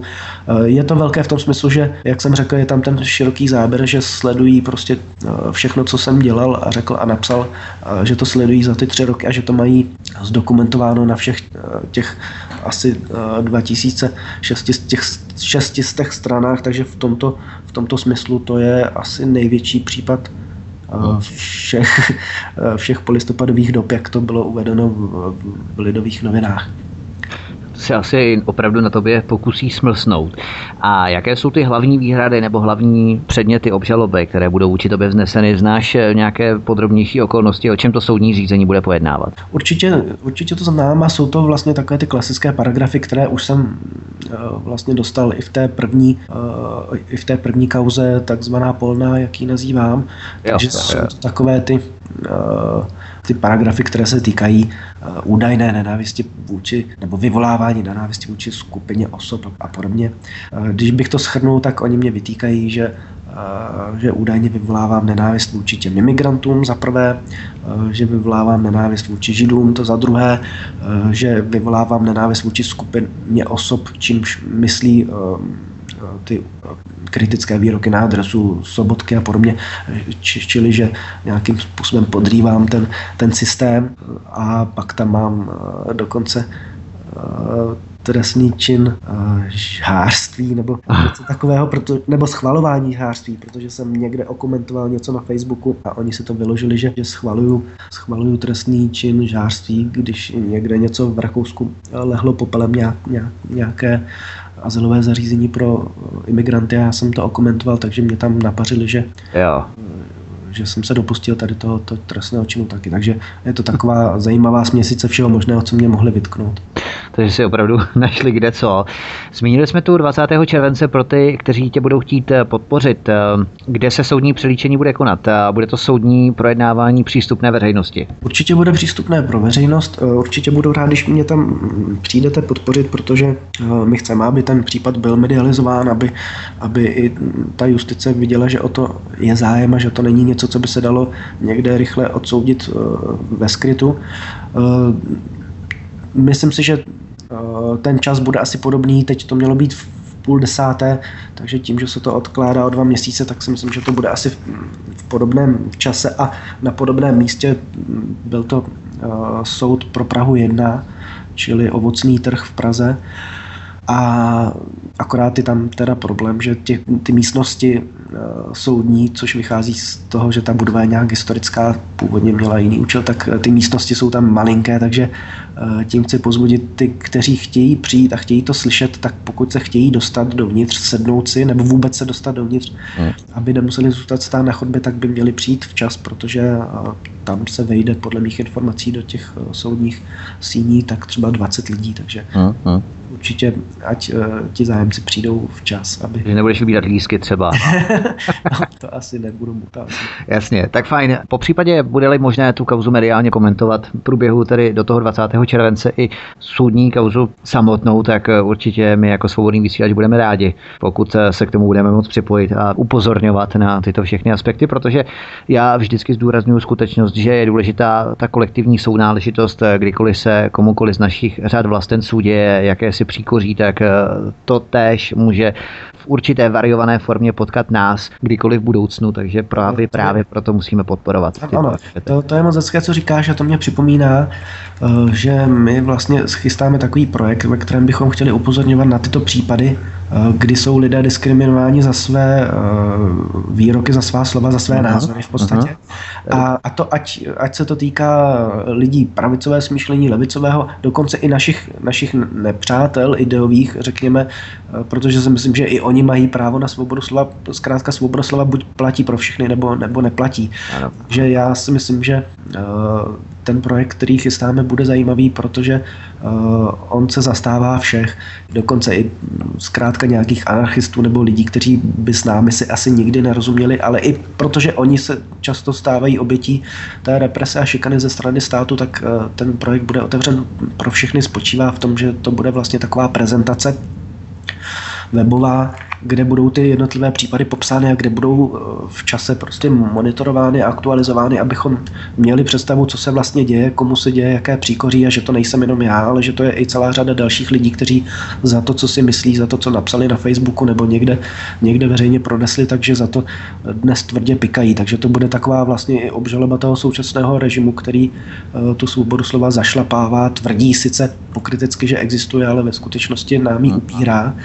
A jak jsem řekl, tak tam budou, budou zmíněni i, i lidé, kteří třeba nepatří úplně do toho vlasteneckého spektra, ale pro svůj kritický postoj k tomuto režimu také mají nějaké problémy s těmi represivními orgány. Takže kdybych měl říct jako příklad, tak prostě vystrčený zadek na americký konvoj, nebo, nebo, nebo ti lidé, kteří v té operaci Fénix, v té policejní operaci Fénix byli pozatýkáni, protože údajně připravovali nějaké atentáty vůči, vůči tady tomu státu nebo, nebo režimu. Ačkoliv se ukazuje, že celý ten příběh je od začátku vymyšlený, protože ta skupina anarchistů, tím teď myslím tu anarchistickou skupinu, která měla, má zkrátku SRB, tak ona byla infiltrována policejními agenty provokatéry, kteří, kteří se snažili právě vymyslet nějaký plán a ty lidi vyhecovat, jako. vyhecovat k něčemu jo, a za je pak pozatýkat. Takže to jsou samozřejmě praktiky odporné, praktiky, které připomínají minulý režim. A uh, i když já s anarchisty nemám nic společného, tak v tomto, uh, v tomto se budu za ně bít a budu pro ně chtít stejnou spravedlnost, jako bych požadoval i pro sebe. Ono v podstatě, když se jedná o ten minulý režim, tak vezměme si bratry Mašíny, tak ty skupiny spřízněné se současnými elitami, anebo část současných elit obdivuje právě za jejich boj proti minulému režimu, ale oni v podstatě také byli atentátníci, anarchisté, ale to je podle měřítek parametrů současného režimu v pořádku, ale kdokoliv by vystupoval aktivně proti současnému režimu i z pozice, řekněme, síly, tak to je psychopat, nebezpečný element a je třeba ho eliminovat, zavřít a tak dále, a to už je v nepořádku, takže samozřejmě záleží, vůči čemu ten anarchista vystupuje. Ano, ano. Ty jsi mě úplně připomněl, i když je to z jiného soudku, ale ono to ukazuje přesně na, na, na tady to pokrytectví, kdy oni něco hodnotí jinak, to, co se jim hodí, než to, co se jim nehodí. Tak mně se teď stalo, než jsme spolu začali vést tento rozhovor, tak jsem ještě na Facebooku něco, něco si psal a přišla mě tam zpráva od jednoho řekněme pravdoláskaře, hmm. který mě tam napsal, abych už nikdy nechodil do Dlážděné sedm. A pro voliče, pro čtenáře, jako kdyby to četli náhodou tu, tenhle jeho komentář, tak to je asi nepochopitelné, protože z toho nepochopí, o co šlo, ale já jsem si vzpomněl, o co šlo, protože Dlážděná sedm to je antikvariát, kde jsem byl někdy před čtrnácti dny. Kupoval jsem si tam nějaké knihy. Aha. A když jsem, když jsem byl u té pokladny, tak ten člověk se na mě velice divně díval. On se tak na mě zamračil, zarazil se, a, ale pak pokračoval v té, v té své jako činnosti. Já jsem jako zaznamenal, že něco není v pořádku a napadlo mě, že mě možná poznal, že mu to nebylo jako... Pochutí. Mu to bylo proti srsti, že mě musí tam obsloužit, ale nerozebírali jsme to, nic neřekl a dneska koukám, že mě píše, abych už tam nechodil, takže uh, to je vlastně nějaký zaměstnanec toho antikvariátu uh, v Dlážděné sedm, který je můj oblíbený antikvariát, já tam často chodím, ale on uh, mě tam napsal veřejně, že uh, tam nejsem vítán a že tam nemám chodit. A já jsem jako, já se tomu samozřejmě směju, protože mně to přijde, jak jsem říkal, pokrytecké a ukazuje se na tom, jak, jak ti pravdoláskaři jsou vlastně úplně pošahaný a pomatený, protože oni něco jiného říkají a nějak jinak se přitom chovají. A já jsem mu odepsal, jako to je, to je jako podivné. Vždyť přece uh, já... Uh, nebo že, že mě to připomíná uh, to, co se, co se psalo za války, že prostě někde je uh, židům vstup zakázán, protože on mě psal, že jsem nějaký hrozný antisemita, že jo, jo, jo. má nějaké uh, přátele židovského původu, takže teda vůbec nemůže někoho, jako jsem já, obsloužit. A načež jsem mu teda odpověděl, že mně to připadá hodně nenávistné to, co píše, a ať se teda zamyslí, protože uh, tito lidé nosí ty placky hate free a tvrdí, jak vlastně bychom se měli mít všichni rádi a ten, kdo uh, někoho kritizuje nebo říká, že někdo prostě je špatný, tak už je pro ně nenávistník a, a podobně, ale přitom tento člověk sám se choval e, nenávistně a já jsem mu napsal, já nemám problém chodit do takového antikvariátu, i když vím, komu zpravidla antikvariáty patří, ale on mě zase odpověděl, že on je tak plný nenávisti, když mě vidí, a že se za to vůbec nestydí a že dokonce z, každé, z každého jeho nějakého vnitřního orgánu se vyměšuje nenávist ke mně. Až, až, tak, to, až tak to chorobně to tam popsal. Když se svíjejí přitom, je to hrozný. Mně to prostě přišlo prostě vtipné, protože zkrátka já do antikvariátu budu chodit a, a budu si tam kupovat knížky a je mi úplně jedno, jestli ten člověk mě obslouží nebo neobslouží, ale uh, on se jenom sám veřejně strapňuje, protože ukazuje, že uh, je, je ve skutečnosti pokryt. Takhle je to se vším, takhle je to prostě s tím, s tím režimem a s jeho představiteli a takhle je to s těmi, s těmi uh, řadovými sluníčkáři, kteří uh, něco jiného tvrdí a něco jiného si myslí. Ano, oni reprezentují tu pravdu a lásku, ale v podstatě jsou opravdu plní nenávisti a kádrují mnohem více než samotní bolševici. Já si vybavuju právě naše druhé setkání, které jsme pořádali v rámci Svobodného vysílače, setkání moderátorů a posluchačů. Nebylo to na té děkance, jak to bylo naposledy, bylo to někde jinde, já už si radši ani nepamatuju přesně kde. A tam také figuroval jeden číšník, který do nás tvrdě šel, jakože jsme nacisté a náckové a že by nás skoro tam teď vypráskal. Měli jsme problém, volali jsme i šéfovi té restaurace, protože jsme jsme to měli předem dojednané, že v té restauraci budeme pořádat to naše setkání a ten šíšník opravdu to nemohl nějakým způsobem vydýchat, jo. Takže nevím, jestli to byl přímo pravdoláskař, ale v podstatě také člověk chrlící a šířící pravdu a lásku a v podstatě se snažil kádrovat. V podstatě my jsme tam vůbec nic nedělali, my jsme tam normálně běžně konverzovali. Bylo takové pohodové setkání, vůbec nic, ani žádný placky nebo hákový kříže, vůbec nic, jako to je nám cizí, to absolutně ne, nevedeme, jo, tyhle ty věci, nebo šibenice a tak dále. Ale v podstatě on už nás měl za neonacisty, asi to někde slyšel, nebo si to předem zjistil, protože věděl, že tam to setkání budeme pořádat. Tak to je úplně přesně to kádrování, o kterém, o kterém hovoříme. Mm-hmm. No, já bych možná na to navázal brněnskou akcí, nebo brněnskou událostí. Tam se odehrála komická situace, kde šestnáctiletá Lucie Myslíková, členka Skautenjugend, byla, byla vyfocená, jak stojí proti neonacistovi. Tento incident okamžitě dostal plnou podporu na národní i mezinárodní scéně. Krásně uměle vyrobená kauza nějakou P R agenturou přímo na klíč. Ale doslova mě ohromila, rozesmála zpráva, kdy této Lucii Myslíkové vyjádřil podporu jeden z nejvyšších skautů, generální tajemník Světové organizace hnutí skautů, World Organization of the Scout Movement, Ahmad Al-Hadavi. Tento Ahmad Al-Hadavi, mimochodem, byl předtím vyslanec pro mládež u United Nations, neboli Spojených národů, a teď působí jako generální tajemník právě skautského hnutí, Světové organizace skautského hnutí, takže všechno dostává rázem pevné souvislosti. Tak co na tohle říkáš? Na no, no, možná o tom víš o trošku víc než já, protože já jsem jenom zaznamenal tu zprávu, že on ji pogratuloval a už jsem nezkoumal, jaká je jeho historie, kde byl předtím a podobně. Nicméně mě tam samozřejmě zaujala ta barva jeho pleti a to, jak se jmenuje, protože hmm. já, já jsem samozřejmě vím, že, že skautské hnutí je celosvětové hnutí, ale přece jenom jsem měl trošku jinou představu o skautech nebo představu, že no, skauta nějak no, jinak. No.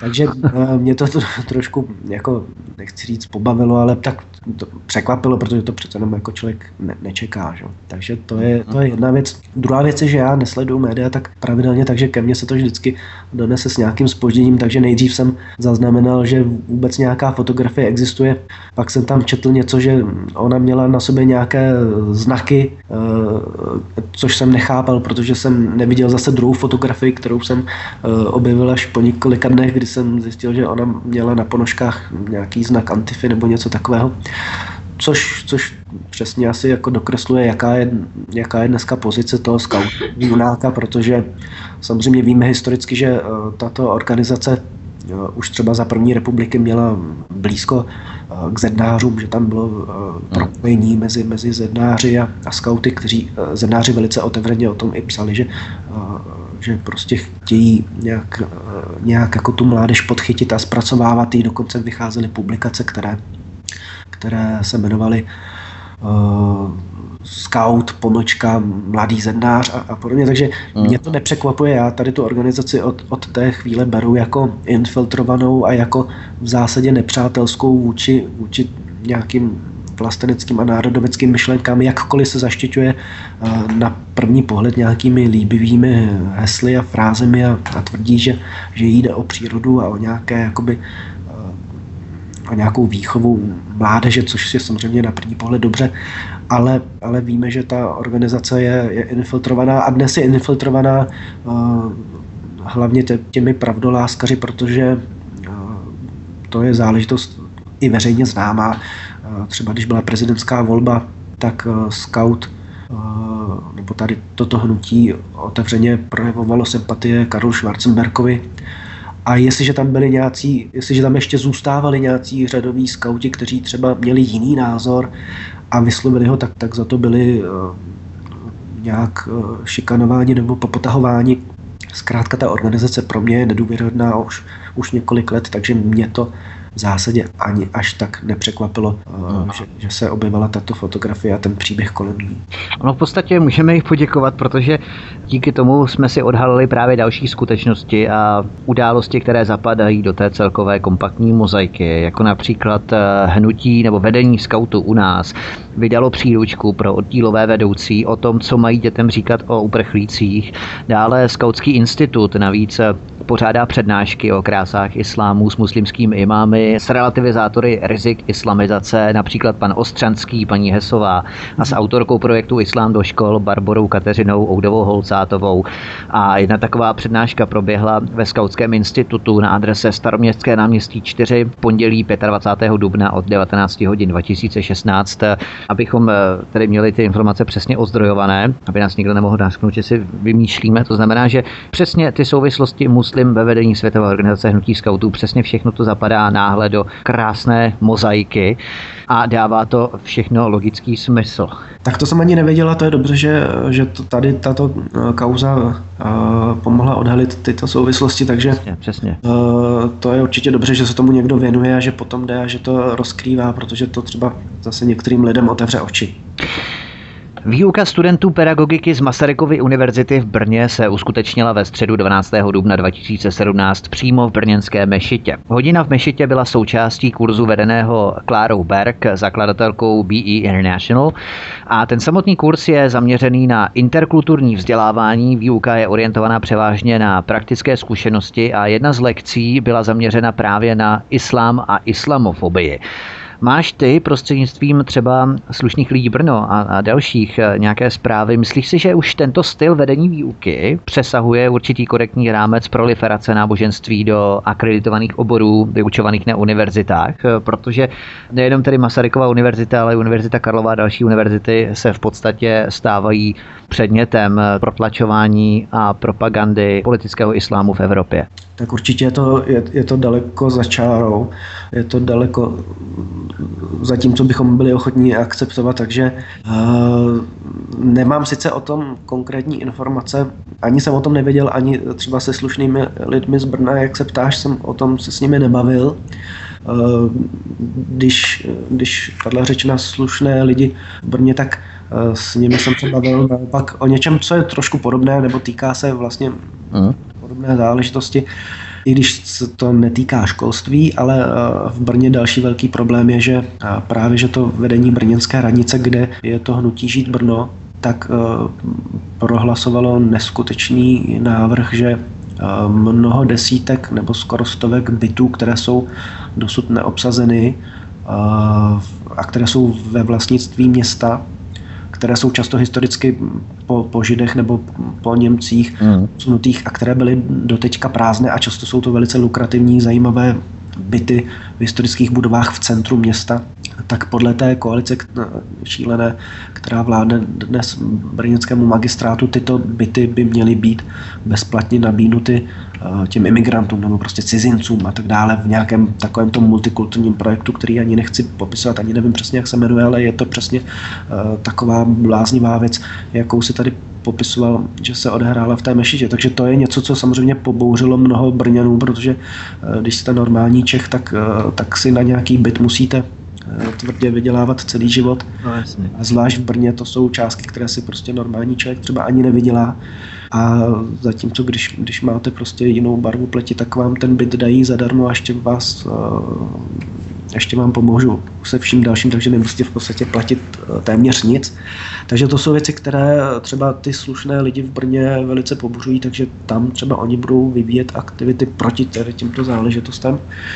Ale e, zároveň mě to ještě připomíná ten případ, který zmiňuješ, jinou věc, která je také spojená s Brnem a o které trošku víme více, protože e, to se týká zase výuky islámu na, na těch školkách v rámci projektu Edison. Ano, ano. A tam, tam se nám podařilo, to je, to je dobrá věc a já oceňuji každou takovou iniciativu nebo aktivitu, která odhalí roušku toho tajemství, protože projekt Edison byl skryt za takovou oponou, že o něm nikdo nevěděl, ono se o něm hodně mluvilo, protože se, když se provalilo, že něco takového probíhá na školkách a nějaké fotografie se objevily, které pobouřily ty rodiče, ale samozřejmě, když se začali naši lidé nebo ti rodiče těch postižených dětí, postižených tím, tou výukou, myslím, když se začali ptát, co, co to je přesně zač, tak jim někdo nebyl schopen odpovědět.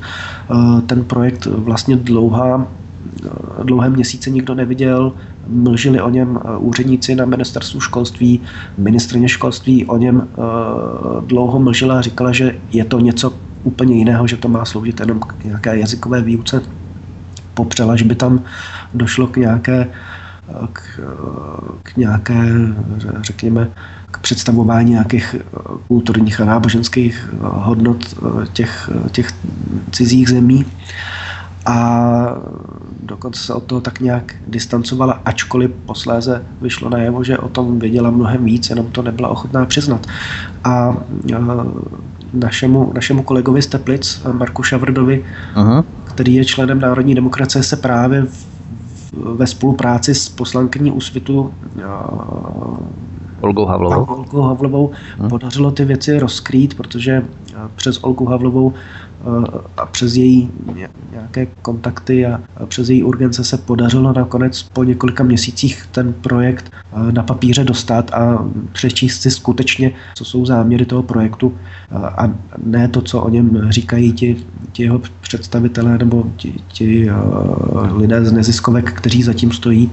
A je to opravdu děsivé čtení, protože to je přesně to, co, to co, čeho se bojíme, to, co tady na školách nechceme, to, co na západě je běžné, je to prostě ta začínající indoktrinace a propaganda, která začíná už, už, už na těch školkách. A, takže to jsou třeba věci, kterými se teď nějak zabýváme a, a proti kterým budeme se snažit nějak postupovat.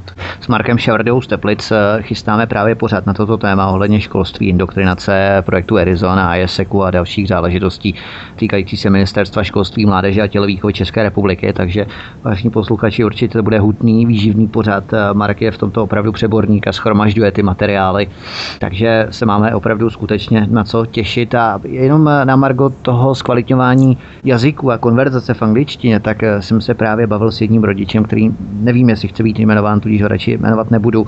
A ten prohlásil, že angličtinu samozřejmě umí úplně v pohodě, pohybuje se v anglicky mluvících zemích.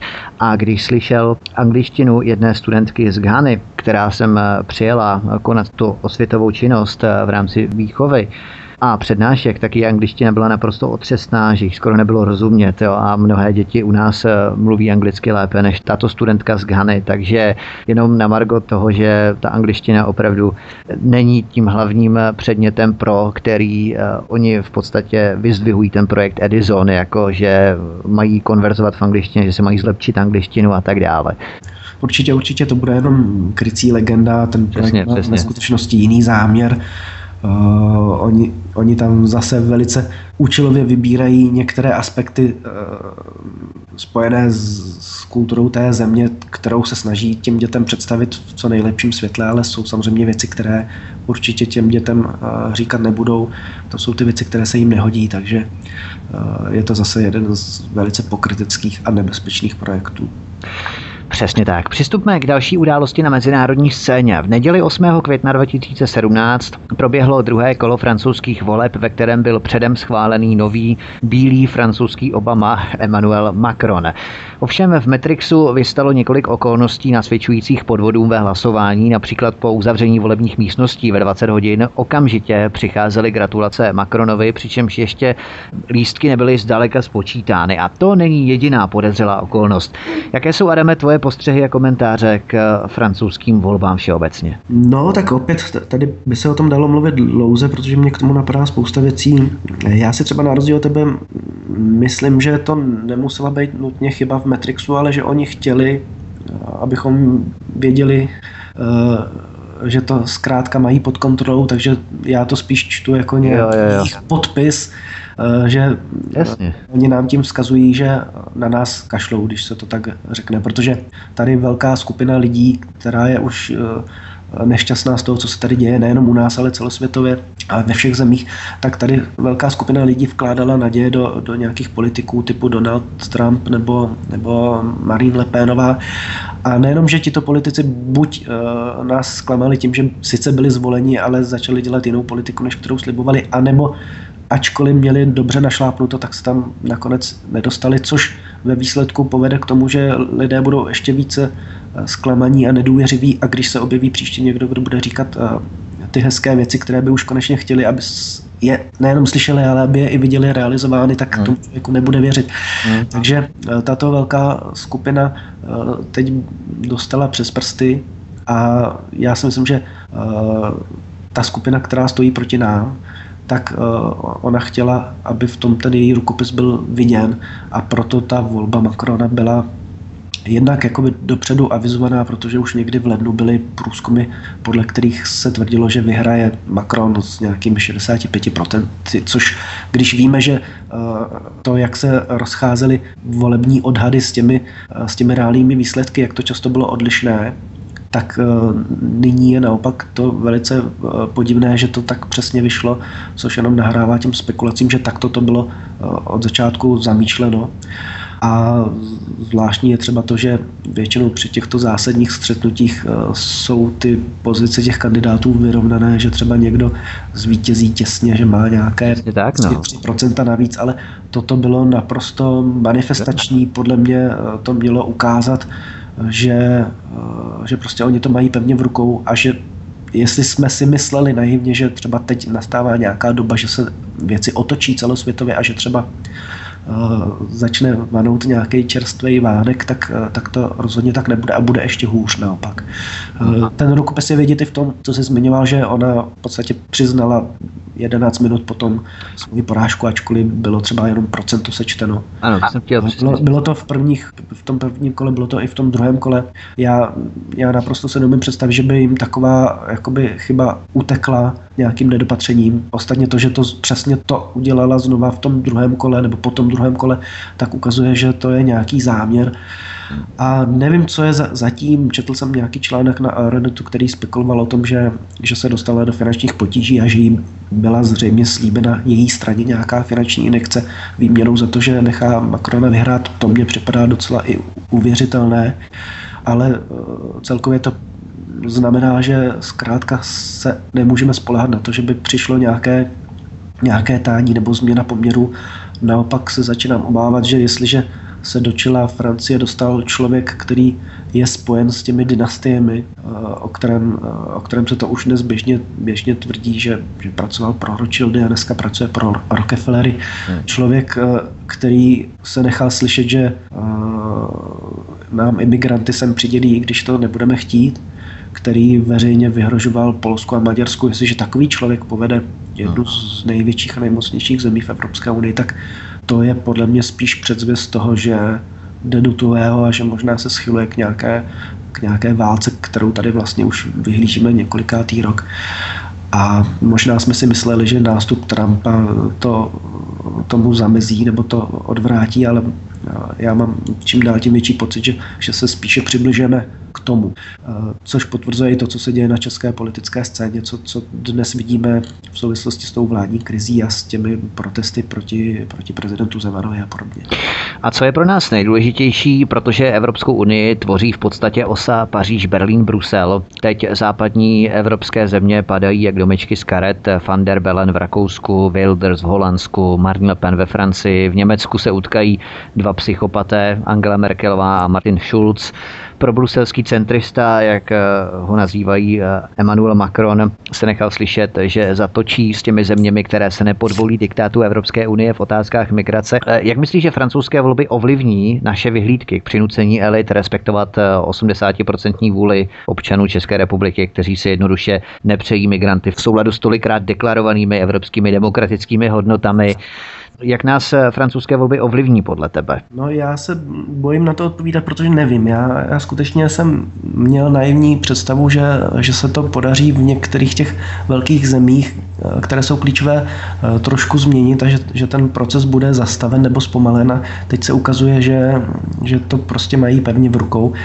Takže spíš bych očekával to, co jsem tady na, před chvílí naznačoval, že, že lidé z toho budou otrávení a zklamaní a že přestanou věřit i nějakým těm alternativám v České republice. Hmm. Toho bych se obával. Ale na druhou stranu zase říkám, že pojďme teda, když řekněme, že ty západní země jsou ztracené a podle mě Francie je naprosto ztracená, protože teď možná měla možnost se zachránit, ale naprosto kapitulovala a já prostě nechápu, kde ti řadoví Francouzi zůstali. možná oni volili a oni to jenom, ti majitelé klíčů to jenom sfalšovali, ale, ale už, už to, že si to nechají líbit a že, že, jsou, že tam nejsou nějaké protesty, které toto očividné evidentní sfalšování voleb napadnou, tak, tak ukazuje, že, že těm Francouzům je to jedno. Takže nechme Francii, Francii, nechme Německo Němcům, ať už si zvolí Merkelovu nebo Schulzovou, tak, Schulze, tak to bude špatně a zaměřme se tedy na naši zemi, protože to je ta poslední bašta, kterou chceme uhájit. My prostě nebudeme bojovat za Francii, nebudeme bojovat za Němce, když o to nestojí oni sami. Uh-huh. Nebudeme dělat to, co dělali uh, levicoví aktivisté uh, ve třicátých letech, že, že bojovali ve Španělsku uh, za, za cizí zemi. My zkrátka musíme uhájit ten náš prostor, ať už, ať už teda uh, Českou republiku jako takovou, nebo pak teda uh, ten širší prostor té střední Evropy a těch zemí Visegrádů, které mají ještě nějaký zdravý názor na věc. A tam musíme napřít své síly. My prostě se nesmíme nechat odradit tím, že Donald nás zklamal, nebo že Marine Le Penová to vzdala, vyměnila prostě, uh, vyměnila uh, politické nebo prezidentské křeslo za, uh, za nějaké peníze od uh, nějakých bankéřů. A protože nám jde o naše vlastní rodiny, tak musíme udělat maximum tady ve své zemi. Zkrátka nemůžeme čekat, že to za nás vyřeší někdo, někdo v Evropě a musíme, musíme sami vzít rozum do hrsti a volit, volit rozumně. Ano, v podstatě střední, jihovýchodní, východní Evropa, to je vlastně ta poslední bašta, jak jsi zmínil, která se stále ještě drží. Až se bude za osm měsíců volit příští prezident republiky, nebude mít Miloš Zeman s největší pravděpodobností nic jisté. Kdyby se prezidentské volby konaly nyní, postoupil by sice pohodlně Miloš Zeman do druhého kola, ale tady by narazil na tvrdého vyrovnaného soupeře. Podle exkluzivního průzkumu agentury Median pro zprávy ze Seznamu by jím teď byl buď Michal Horáček nebo Jiří Drahoš. Jak bys, Adame, komentoval tyto cinknuté průzkumy agentur, které se snaží posílit předem slabé kandidáty na post prezidenta České republiky? Myslíš si, že to je záměr v součinnosti s demonstrací, která proběhla desátého května na Václavském náměstí, v podstatě po tuším sedmi nebo devíti městech České republiky hmm. proti prezidentu Zemanovi a Babišovi, protože pan prezident Zeman se v podstatě namočil tím, že veřejně deklaroval svou, řekněme, vazbu, spřízněnost s Andrejem Babišem, což si rozházel u spousty voličů, u části jeho voličů, takže toho oslabí v nadcházejících prezidentských volbách. Jak si myslíš, jak bys to komentoval? Určitě to je cinknuté, určitě ty průzkumy nejsou, neodpovídají realitě. Já jsem nikdy průzkumům nevěřil a nevěřím jim. Žádné z těch agentur se zkrátka nedá věřit. To za prvé, za druhé, že se na těch protestech přiživuje Horáček a spol, to, to jsme viděli, protože tam měli své stánky. Za třetí to, že ta akce byla víc než proti Babišovi, že byla proti Zemanovi, to je také evidentní, že bude, a já věřím, nebo uh, jsem přesvědčen, že budou tyto akce pokračovat a že to bude možná mít nějakou zrůstající tendenci, že to celé bude zneužíváno proti prezidentu Zemanovi, aby on, aby jeho pozice byla oslabená, aby aby on skončil v politice. To je také naprosto zjevné, protože i organizátoři sami to tak vlastně postavili, že budou tak dlouho protestovat, dokud nepodá nejenom Babiš, ale, ale i prezident Zeman demisi. Takže to určitě je pravda a pravda je to, co jsi zmínil ty, že ty průzkumy, jakkoliv jsou zmanipulované, tak, tak naznačují pokles, pokles podpory prezidenta Zemana, protože, a to jsem zaznamenal i od řady mých nějakých známých, kteří Zemana podporovali nebo kteří ho volili v těch prvních prezidentských volbách, že přece jenom po tom, co, co předvedl, tak ta jeho podpora už u těchto lidí je slabší, nebo ho dokonce už třeba ani volit nebudou, takže já si myslím, že logicky ty věci, které jsme teď viděli, povedou k tomu, že Miloš Zeman to bude mít těžší, než možná předpokládal. A to vysvětlení je v tom, že on zkrátka zareagoval tak, že neovládl své emoce a hmm. samozřejmě vychutnal si Bohuslava Sobotku za ty uh, historická nějaká uh, nedorozumění nebo ty rány, které, které si vyměnili v minulosti. A mně to přišlo samozřejmě v tu chvíli jako vtipné, protože jakožto člověk, který kritizuje Sobotku a jeho politiku, tak, tak mně přišlo dobře, že on dostal takto uh, za vyučenou, když vyvolal tu vládní krizi a pak se tam ještě takovým pyšným způsobem domáhal toho, aby to teda prezident za něj řešil. To jsem samozřejmě v tu chvíli kvitoval s povděkem, ale na druhou stranu je, je pravda, že Miloš Zeman nezvládl úplně uh, tu prezidentskou roli v tu chvíli a dal do toho své emoce a tomu uškodilo a uškodí, takže uh, určitě ta jeho podpora bude, bude klesat. Ale nemyslím si, že by, že by to bylo ve prospěch uh, pánů Horáčku a dalších, protože já si zkrátka myslím, že uh, tito lidé jsou nevolitelní. Oni jednak nejsou vůbec zajímaví, nejsou to žádné uh, persony nebo osobnosti a, uh, a zároveň jsem přesvědčen, že nemůže v České republice vyhrát uh, prezidentské volby nějaký uh, takovýto pravdoláskař provařený. Takže já bych se toho nebál, oni se samozřejmě snaží zviditelňovat, seč jim síly a peníze stačí, ale uh, myslím si, že to nebude příští prezident České republiky, ani, ani pan Drahoš, ani pan Horáček. Spíše bych se myslel, že ten vývoj, pokud bude tak dramatický, jako je teď, pokud bude takový i nadále, tak nahrává tomu, že, že bude moci přijít další kandidát, který bude přijatelný pro oba ty znesvářené tábory, který třeba nebude takovým trnem v oku jako Miloš Zeman. A myslím si, že poměrně nešikovně oni, ti majitelé médií a ty struktury, které tady kritizujeme, tak proto vytvářejí nějaké informační pole, aby, aby vlastně nakonec z toho profitoval někdo jiný, než třeba oni se tam teď jakoby přejí dosadit, myslím tím, ty Horáčky a různé další osobnosti. Takže myslím si, že oni rozehráli takovou hru, tak jako ji rozehráli už tím, že před lety schválili přímou volbu prezidenta, tak i tady těmi svými neopatrnými kroky, těmi různými snahami destabilizovat tu scénu, tak rozehrávají hru, která uh, bude mít vývoj pro ně třeba neočekávatelný. Když tu hovoříme o pravdoláskařích, mám na tebe poslední otázku, kterou jsem si nechával záměrně nakonec, protože je lehce komická. Novinář a bývalý mluvčí Václava Klause Tomáš Klvaňa, mimochodem bývalý zmocněnec vlády v rámci Emmy Communications, v rámci propagandy amerického radaru v Brdech v letech dva tisíce sedm až osm, tak tento Tomáš Klvaňa se ve svém facebookovém profilu vyjádřil k nově založené politické platformě Spravedlnost a inovace. Tu podle svých slov založil společně s advokáty Janem Kalvodou nebo Michalem Kocábem, Hanou Marvanovou, dále Janem Šternem, Jiřím Kotkem a Pavlem Šternem. Prý chtějí dostat Česko do otáček, jak se pochlubil na svém facebookovém profilu. Tak jak se s tou otáčíš ty? Možná přímo rotuješ rychlostí světla? E, pochopil jsem to, Vítku, správně, že Klvaňa a další tito provaření pravdoláskaři založili další politický subjekt. Přesně tak, oni se mm. sdružují a v podstatě možná podle mého skromného komentu je to i dobře, protože dávají do jednoho chumlu a v podstatě my víme, kam je máme zařadit, že nejsou rozprostřední v rámci jednotlivců. Přiznám se, že o tom jsem vůbec nevěděl. Já teda sleduju spíš tu vlasteneckou scénu. No a tam musím říct, že mě to teda někdy nás vyhává ze židle, protože my se snažíme pospojovat ty strany, kterých je tady tolik, těch vlasteneckých je tady asi, řekněme, čtrnáct a sotva něco spojíme, tak mezi tím ještě další vzniknou, takže teď nedávno vznikla jedna strana kolem, kolem pana Zbytka a podobně, ale dobře, budíš. To, že vzniká strana, to, že ne, ano, boss, to, že vzniká nová strana, to není takový, už bych pakliže by byla rozumná a kandidovala společně s dalšími, ale já to nechci komentovat, ať prostě vzniknou ještě další. Vím, že ze Svobodných se odštěpla nějaká skupina, která taky chce jít do voleb samostatně, takže mně připadá, že se všichni zbláznili. A každý chce prostě to zkusit a já, já nevím, co ti lidé jakoby očekávají. Já jsem se z toho poučil, já jsem měl taky takové nějaké naivní představy a zjistil jsem, že je přece jenom lepší spojit síly, nebo jako je ten další, další obraz nebo si symbol z naší historie, ty Svatoplukovy pruty, které, když jsou tři, tak, tak je není tak snadné zlomit.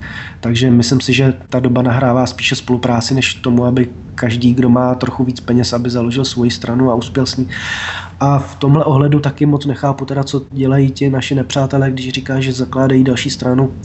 Nechápu to, protože oni mají pod kontrolou všechny stávající parlamentní strany i neparlamentní, ty mainstreamové. a dělají stejnou chybu, jako, jako, jako dělali i v prezidentských volbách, kdy nasadili třeba šest sedm kandidátů stejného zaměření, kteří se pak vlastně poprali o ty hlasy, takže nakonec vítězil Miloš Zeman, takže úplně nerozumím tomu, proč tady zakládají další pravdoláskařskou partaj. Takže asi jsou nějaké skvrny na slunci. Ale jak se řekl, tak, jak se řekl vtipně a správně, aspoň jsou všichni, všichni v jednom chumlu a spíše je poznáme. Jednou chumlu a možná právě pro určitou diverzifikaci té scény a vzniku mnoha stran, tak právě roztříští ty své síly, přesně jak si uvedl, a v tom případě prezident Zeman bude symbolizovat určitou jednotu vlastenecky smýšlejících stran a v podstatě i v rámci drobných výhrad, které vůči prezidentu Zemanovi máme, tak se spojíme, protože to brždění nebo zastavení politického islámu v Evropě je to hlavní, co reprezentuje a stělesňuje prezident Zeman. A to je to důležité, na co bychom měli reflektovat v první řadě. Já bych možná ještě jenom na to zareagoval. Takže jestli je kritický postoj k imigraci to jediné, co může Miloš Zeman nabídnout a pro co je podporován těmi vlastenci, tak možná to je málo a možná se může stát, že v té nastalé situaci dramatické, která podle mě bude mít ještě velké vyústění, protože si všimněme, že Miloš Zeman odjíždí do Číny a ty protesty budou pokračovat v době jeho nepřítomnosti. A v mnohém mě to připomíná to, jak končila vláda Petra Nečase, protože víme, že v Číně má prezident dojednávat nebo podepsat nějaké velké kontrakty a možná ta celá snaha destabilizovat tu naši scénu má i souvislost s tímto, tak jako tehdy padla vláda Petra Nečase záhy poté, co Petr Nečas oznámil, že by, že by dostavbu jaderné elektrárny Temelín měla, měla vyhrát ta ruská firma, protože její nabídka byla nejlepší. Takže jsou tady, jsou tady nějaké zájmy, řekněme, zahraniční, aby se ta scéna u nás destabilizovala. A myslím si, že to bude pokračovat a myslím si, že Miloš Zeman nemá vůbec tu svoji pozici teď dobrou a nemá ji jasnou. Mm. A co chci říct je to, že ono se může stát, že se tady třeba objeví nějaký kandidát, který bude také proti uh, islamizaci Evropy a který bude třeba na rozdíl od Miloše Zemana ještě navíc uh, proti Evropské unii jako takové. Já jsem přesvědčen, že může ta vlastenecká scéna vygenerovat svého vlastního kandidáta uh, vlasteneckého, aby nemusela pořád znouze podporovat Miloše Zemana. Jasně. A teď vlastně záleží na Miloši Zemanovi, jak se, jak se zachová, protože pokud bude uh, dělat další a další chyby, tak se může stát, že uh, že zkrátka s podobným programem a možná ještě lepším přijde, přijde někdo z té vlastenecké scény. Což si myslím, že by vůbec nebylo ke škodě, protože vlastně takový skutečně vlastenecký kandidát tady zatím není. Myšleno kandidát do prezidentských voleb. Hmm. Protože víme přece jenom, že Miloš Zeman je člověk eurofederalisticky smýšlející ano, ano, ano. a člověk, který je napojen zase na některé, na některé zájmové skupiny v zahraničí, které nám dnes třeba mohou být sympatičtější než, než ty, proti kterým bojujeme dnes, ale, ale v zásadě je to špatně tak jako tak, protože my bychom chtěli, aby naše země byla nezávislá a suverénní, takže to, tolik jenom k tomu. Tím bych to možná zakončil ty úvahy nad tím, co se dneska děje. No, v podstatě těch osm měsíců, nevím, jestli je dostatečně dlouhá doba k tomu, aby se vygeneroval nějaký nový kandidát vlasteneckých sil na pozici prezidenta České republiky, aby se stihl vyprofilovat do veřejnosti a získat si určité sympatie a zakotvit v povědomí vlastně české veřejnosti, protože to je opravdu zdlouhavý proces a poměrně komplikovaný, pokud nemá nebo nepožívá právě tu mediální popularitu jako právě Emmanuel Macron, kterému byly právě umetány cestičky v podobě vstupu do médií a prakticky neomezeného vstupu do médií, takže tady se trošku obávám, jestli těch osm měsíců není poněkud málo na to. Uvidíme, uvidíme, no, nechme se překvapit. Aha. V souvislosti s tou Čínou, poslední věc, abych to trochu odlehčil na závěr, tak Evropská unie požádala Čínu, aby pomohla zastavit obchod s nafukovacími čluny, které používají převaděči ve Středozemním moři. Evropský komisař pro migraci Dimitris Abramopoulos v Pekingu novinářům sdělil, že tyto čluny se vyrábí na neurčeném místě v Číně. Jo, takže Čína nám vozí nafukovací čluny a prostřednictvím kterých pašeráci pašují migranty do Evropy, takže docela zajímavé, zajímavé to, věci. To, to, jsem, to jsem taky netušila. To je taková zajímavá perlička teda na závěr naší debaty. Fajn, tak to byl Adam Bartoš, předseda strany Národní demokracie. Povídali jsme si tu o nové kandidátce, která byla sformována v rámci se skupení Rozumných Petra Hanniga, Adama Bartoše, strany Národní demokracie a dalších stran, které se podílejí na vzniku této kandidátky, a povídali jsme si tu i o politicko-společenských tématech v druhé polovině dnešního pořadu. Adame, já ti moc děkuji za tvůj čas, za účast. Trošku se to prodloužilo, ale to nevadí. My jsme okomentovali patřičně všechny důležité věci, které se přihodily v minulých týdnech a měsících potažmo. A budu rád, když se tu setkáme znova, samozřejmě ty tvé kauzy, které jsme zmínili ohledně tvé druhé žaloby, ohledně kauzy Polna a dalších paragrafů, i žaloby Národní demokracie na ministerstvo vnitra v rámci výjimutí výskytu v těch čtvrtletních zprávách o extremismu, tak my je budeme sledovat a samozřejmě budeme i podporovat, zvát lidi na tato soudní přelíčení, takže také to budeme sledovat a samozřejmě budeme rádi, když se tu ve studiu setkáme znova. Jdeme, děkuji moc a měj se hezky a držíme palce. Vítku, já moc děkuji za pozvání a jsem, jsem moc rád, že jsem mohl zase po čase pozdravit, pozdravit posluchače Svobodného vysílače a také jsem nečekal, že to bude tak dlouhé. Myslel jsem, že budeme mluvit jenom hodinu a nakonec už je to skoro dvě hodiny, tak jenom pevně doufám, že jsem lidi neotrávil a že, že to doposlouchali do konce a že jsem je neunavil tím vším, ale já myslím, že ta doba je zajímavá a že se toho děje teď tolik, takže snad nám to prominou, že jsme to museli všechno probrat v těch dvou hodinách. Přeju jim hezký, hezký večer a někdy, někdy brzo zase naslyšenou na vlnách Svobodného vysílače. Já také určitě doufám, že nám to posluchači prominou. Samozřejmě mohou to z archivu přehrávat i na etapy v rámci stažení em pé tři souboru do em pé tři přehrávače nebo do počítače, do mobilu a tak dále. S tím, že my třeba můžeme dělat to, že příště budeme vystupovat třeba častěji, nebo budeš u nás vystupovat třeba častěji, jednou za měsíc, dejme tomu, a v kratším časovém formátu, takže to nebude tak moc jako právě ty dvě hodiny. Dobře, dobře, rád přijímám nabídku. Určitě. To byl Adam Bartoš, předseda strany Národní demokracie, od mikrofonu vás zdraví Vítek ze Svobodného vysílače studia Tapin Rádio a s přáním příjemného poslechu dalších pořadů se s vámi příště těším opět naslyšenou. Hezký večer.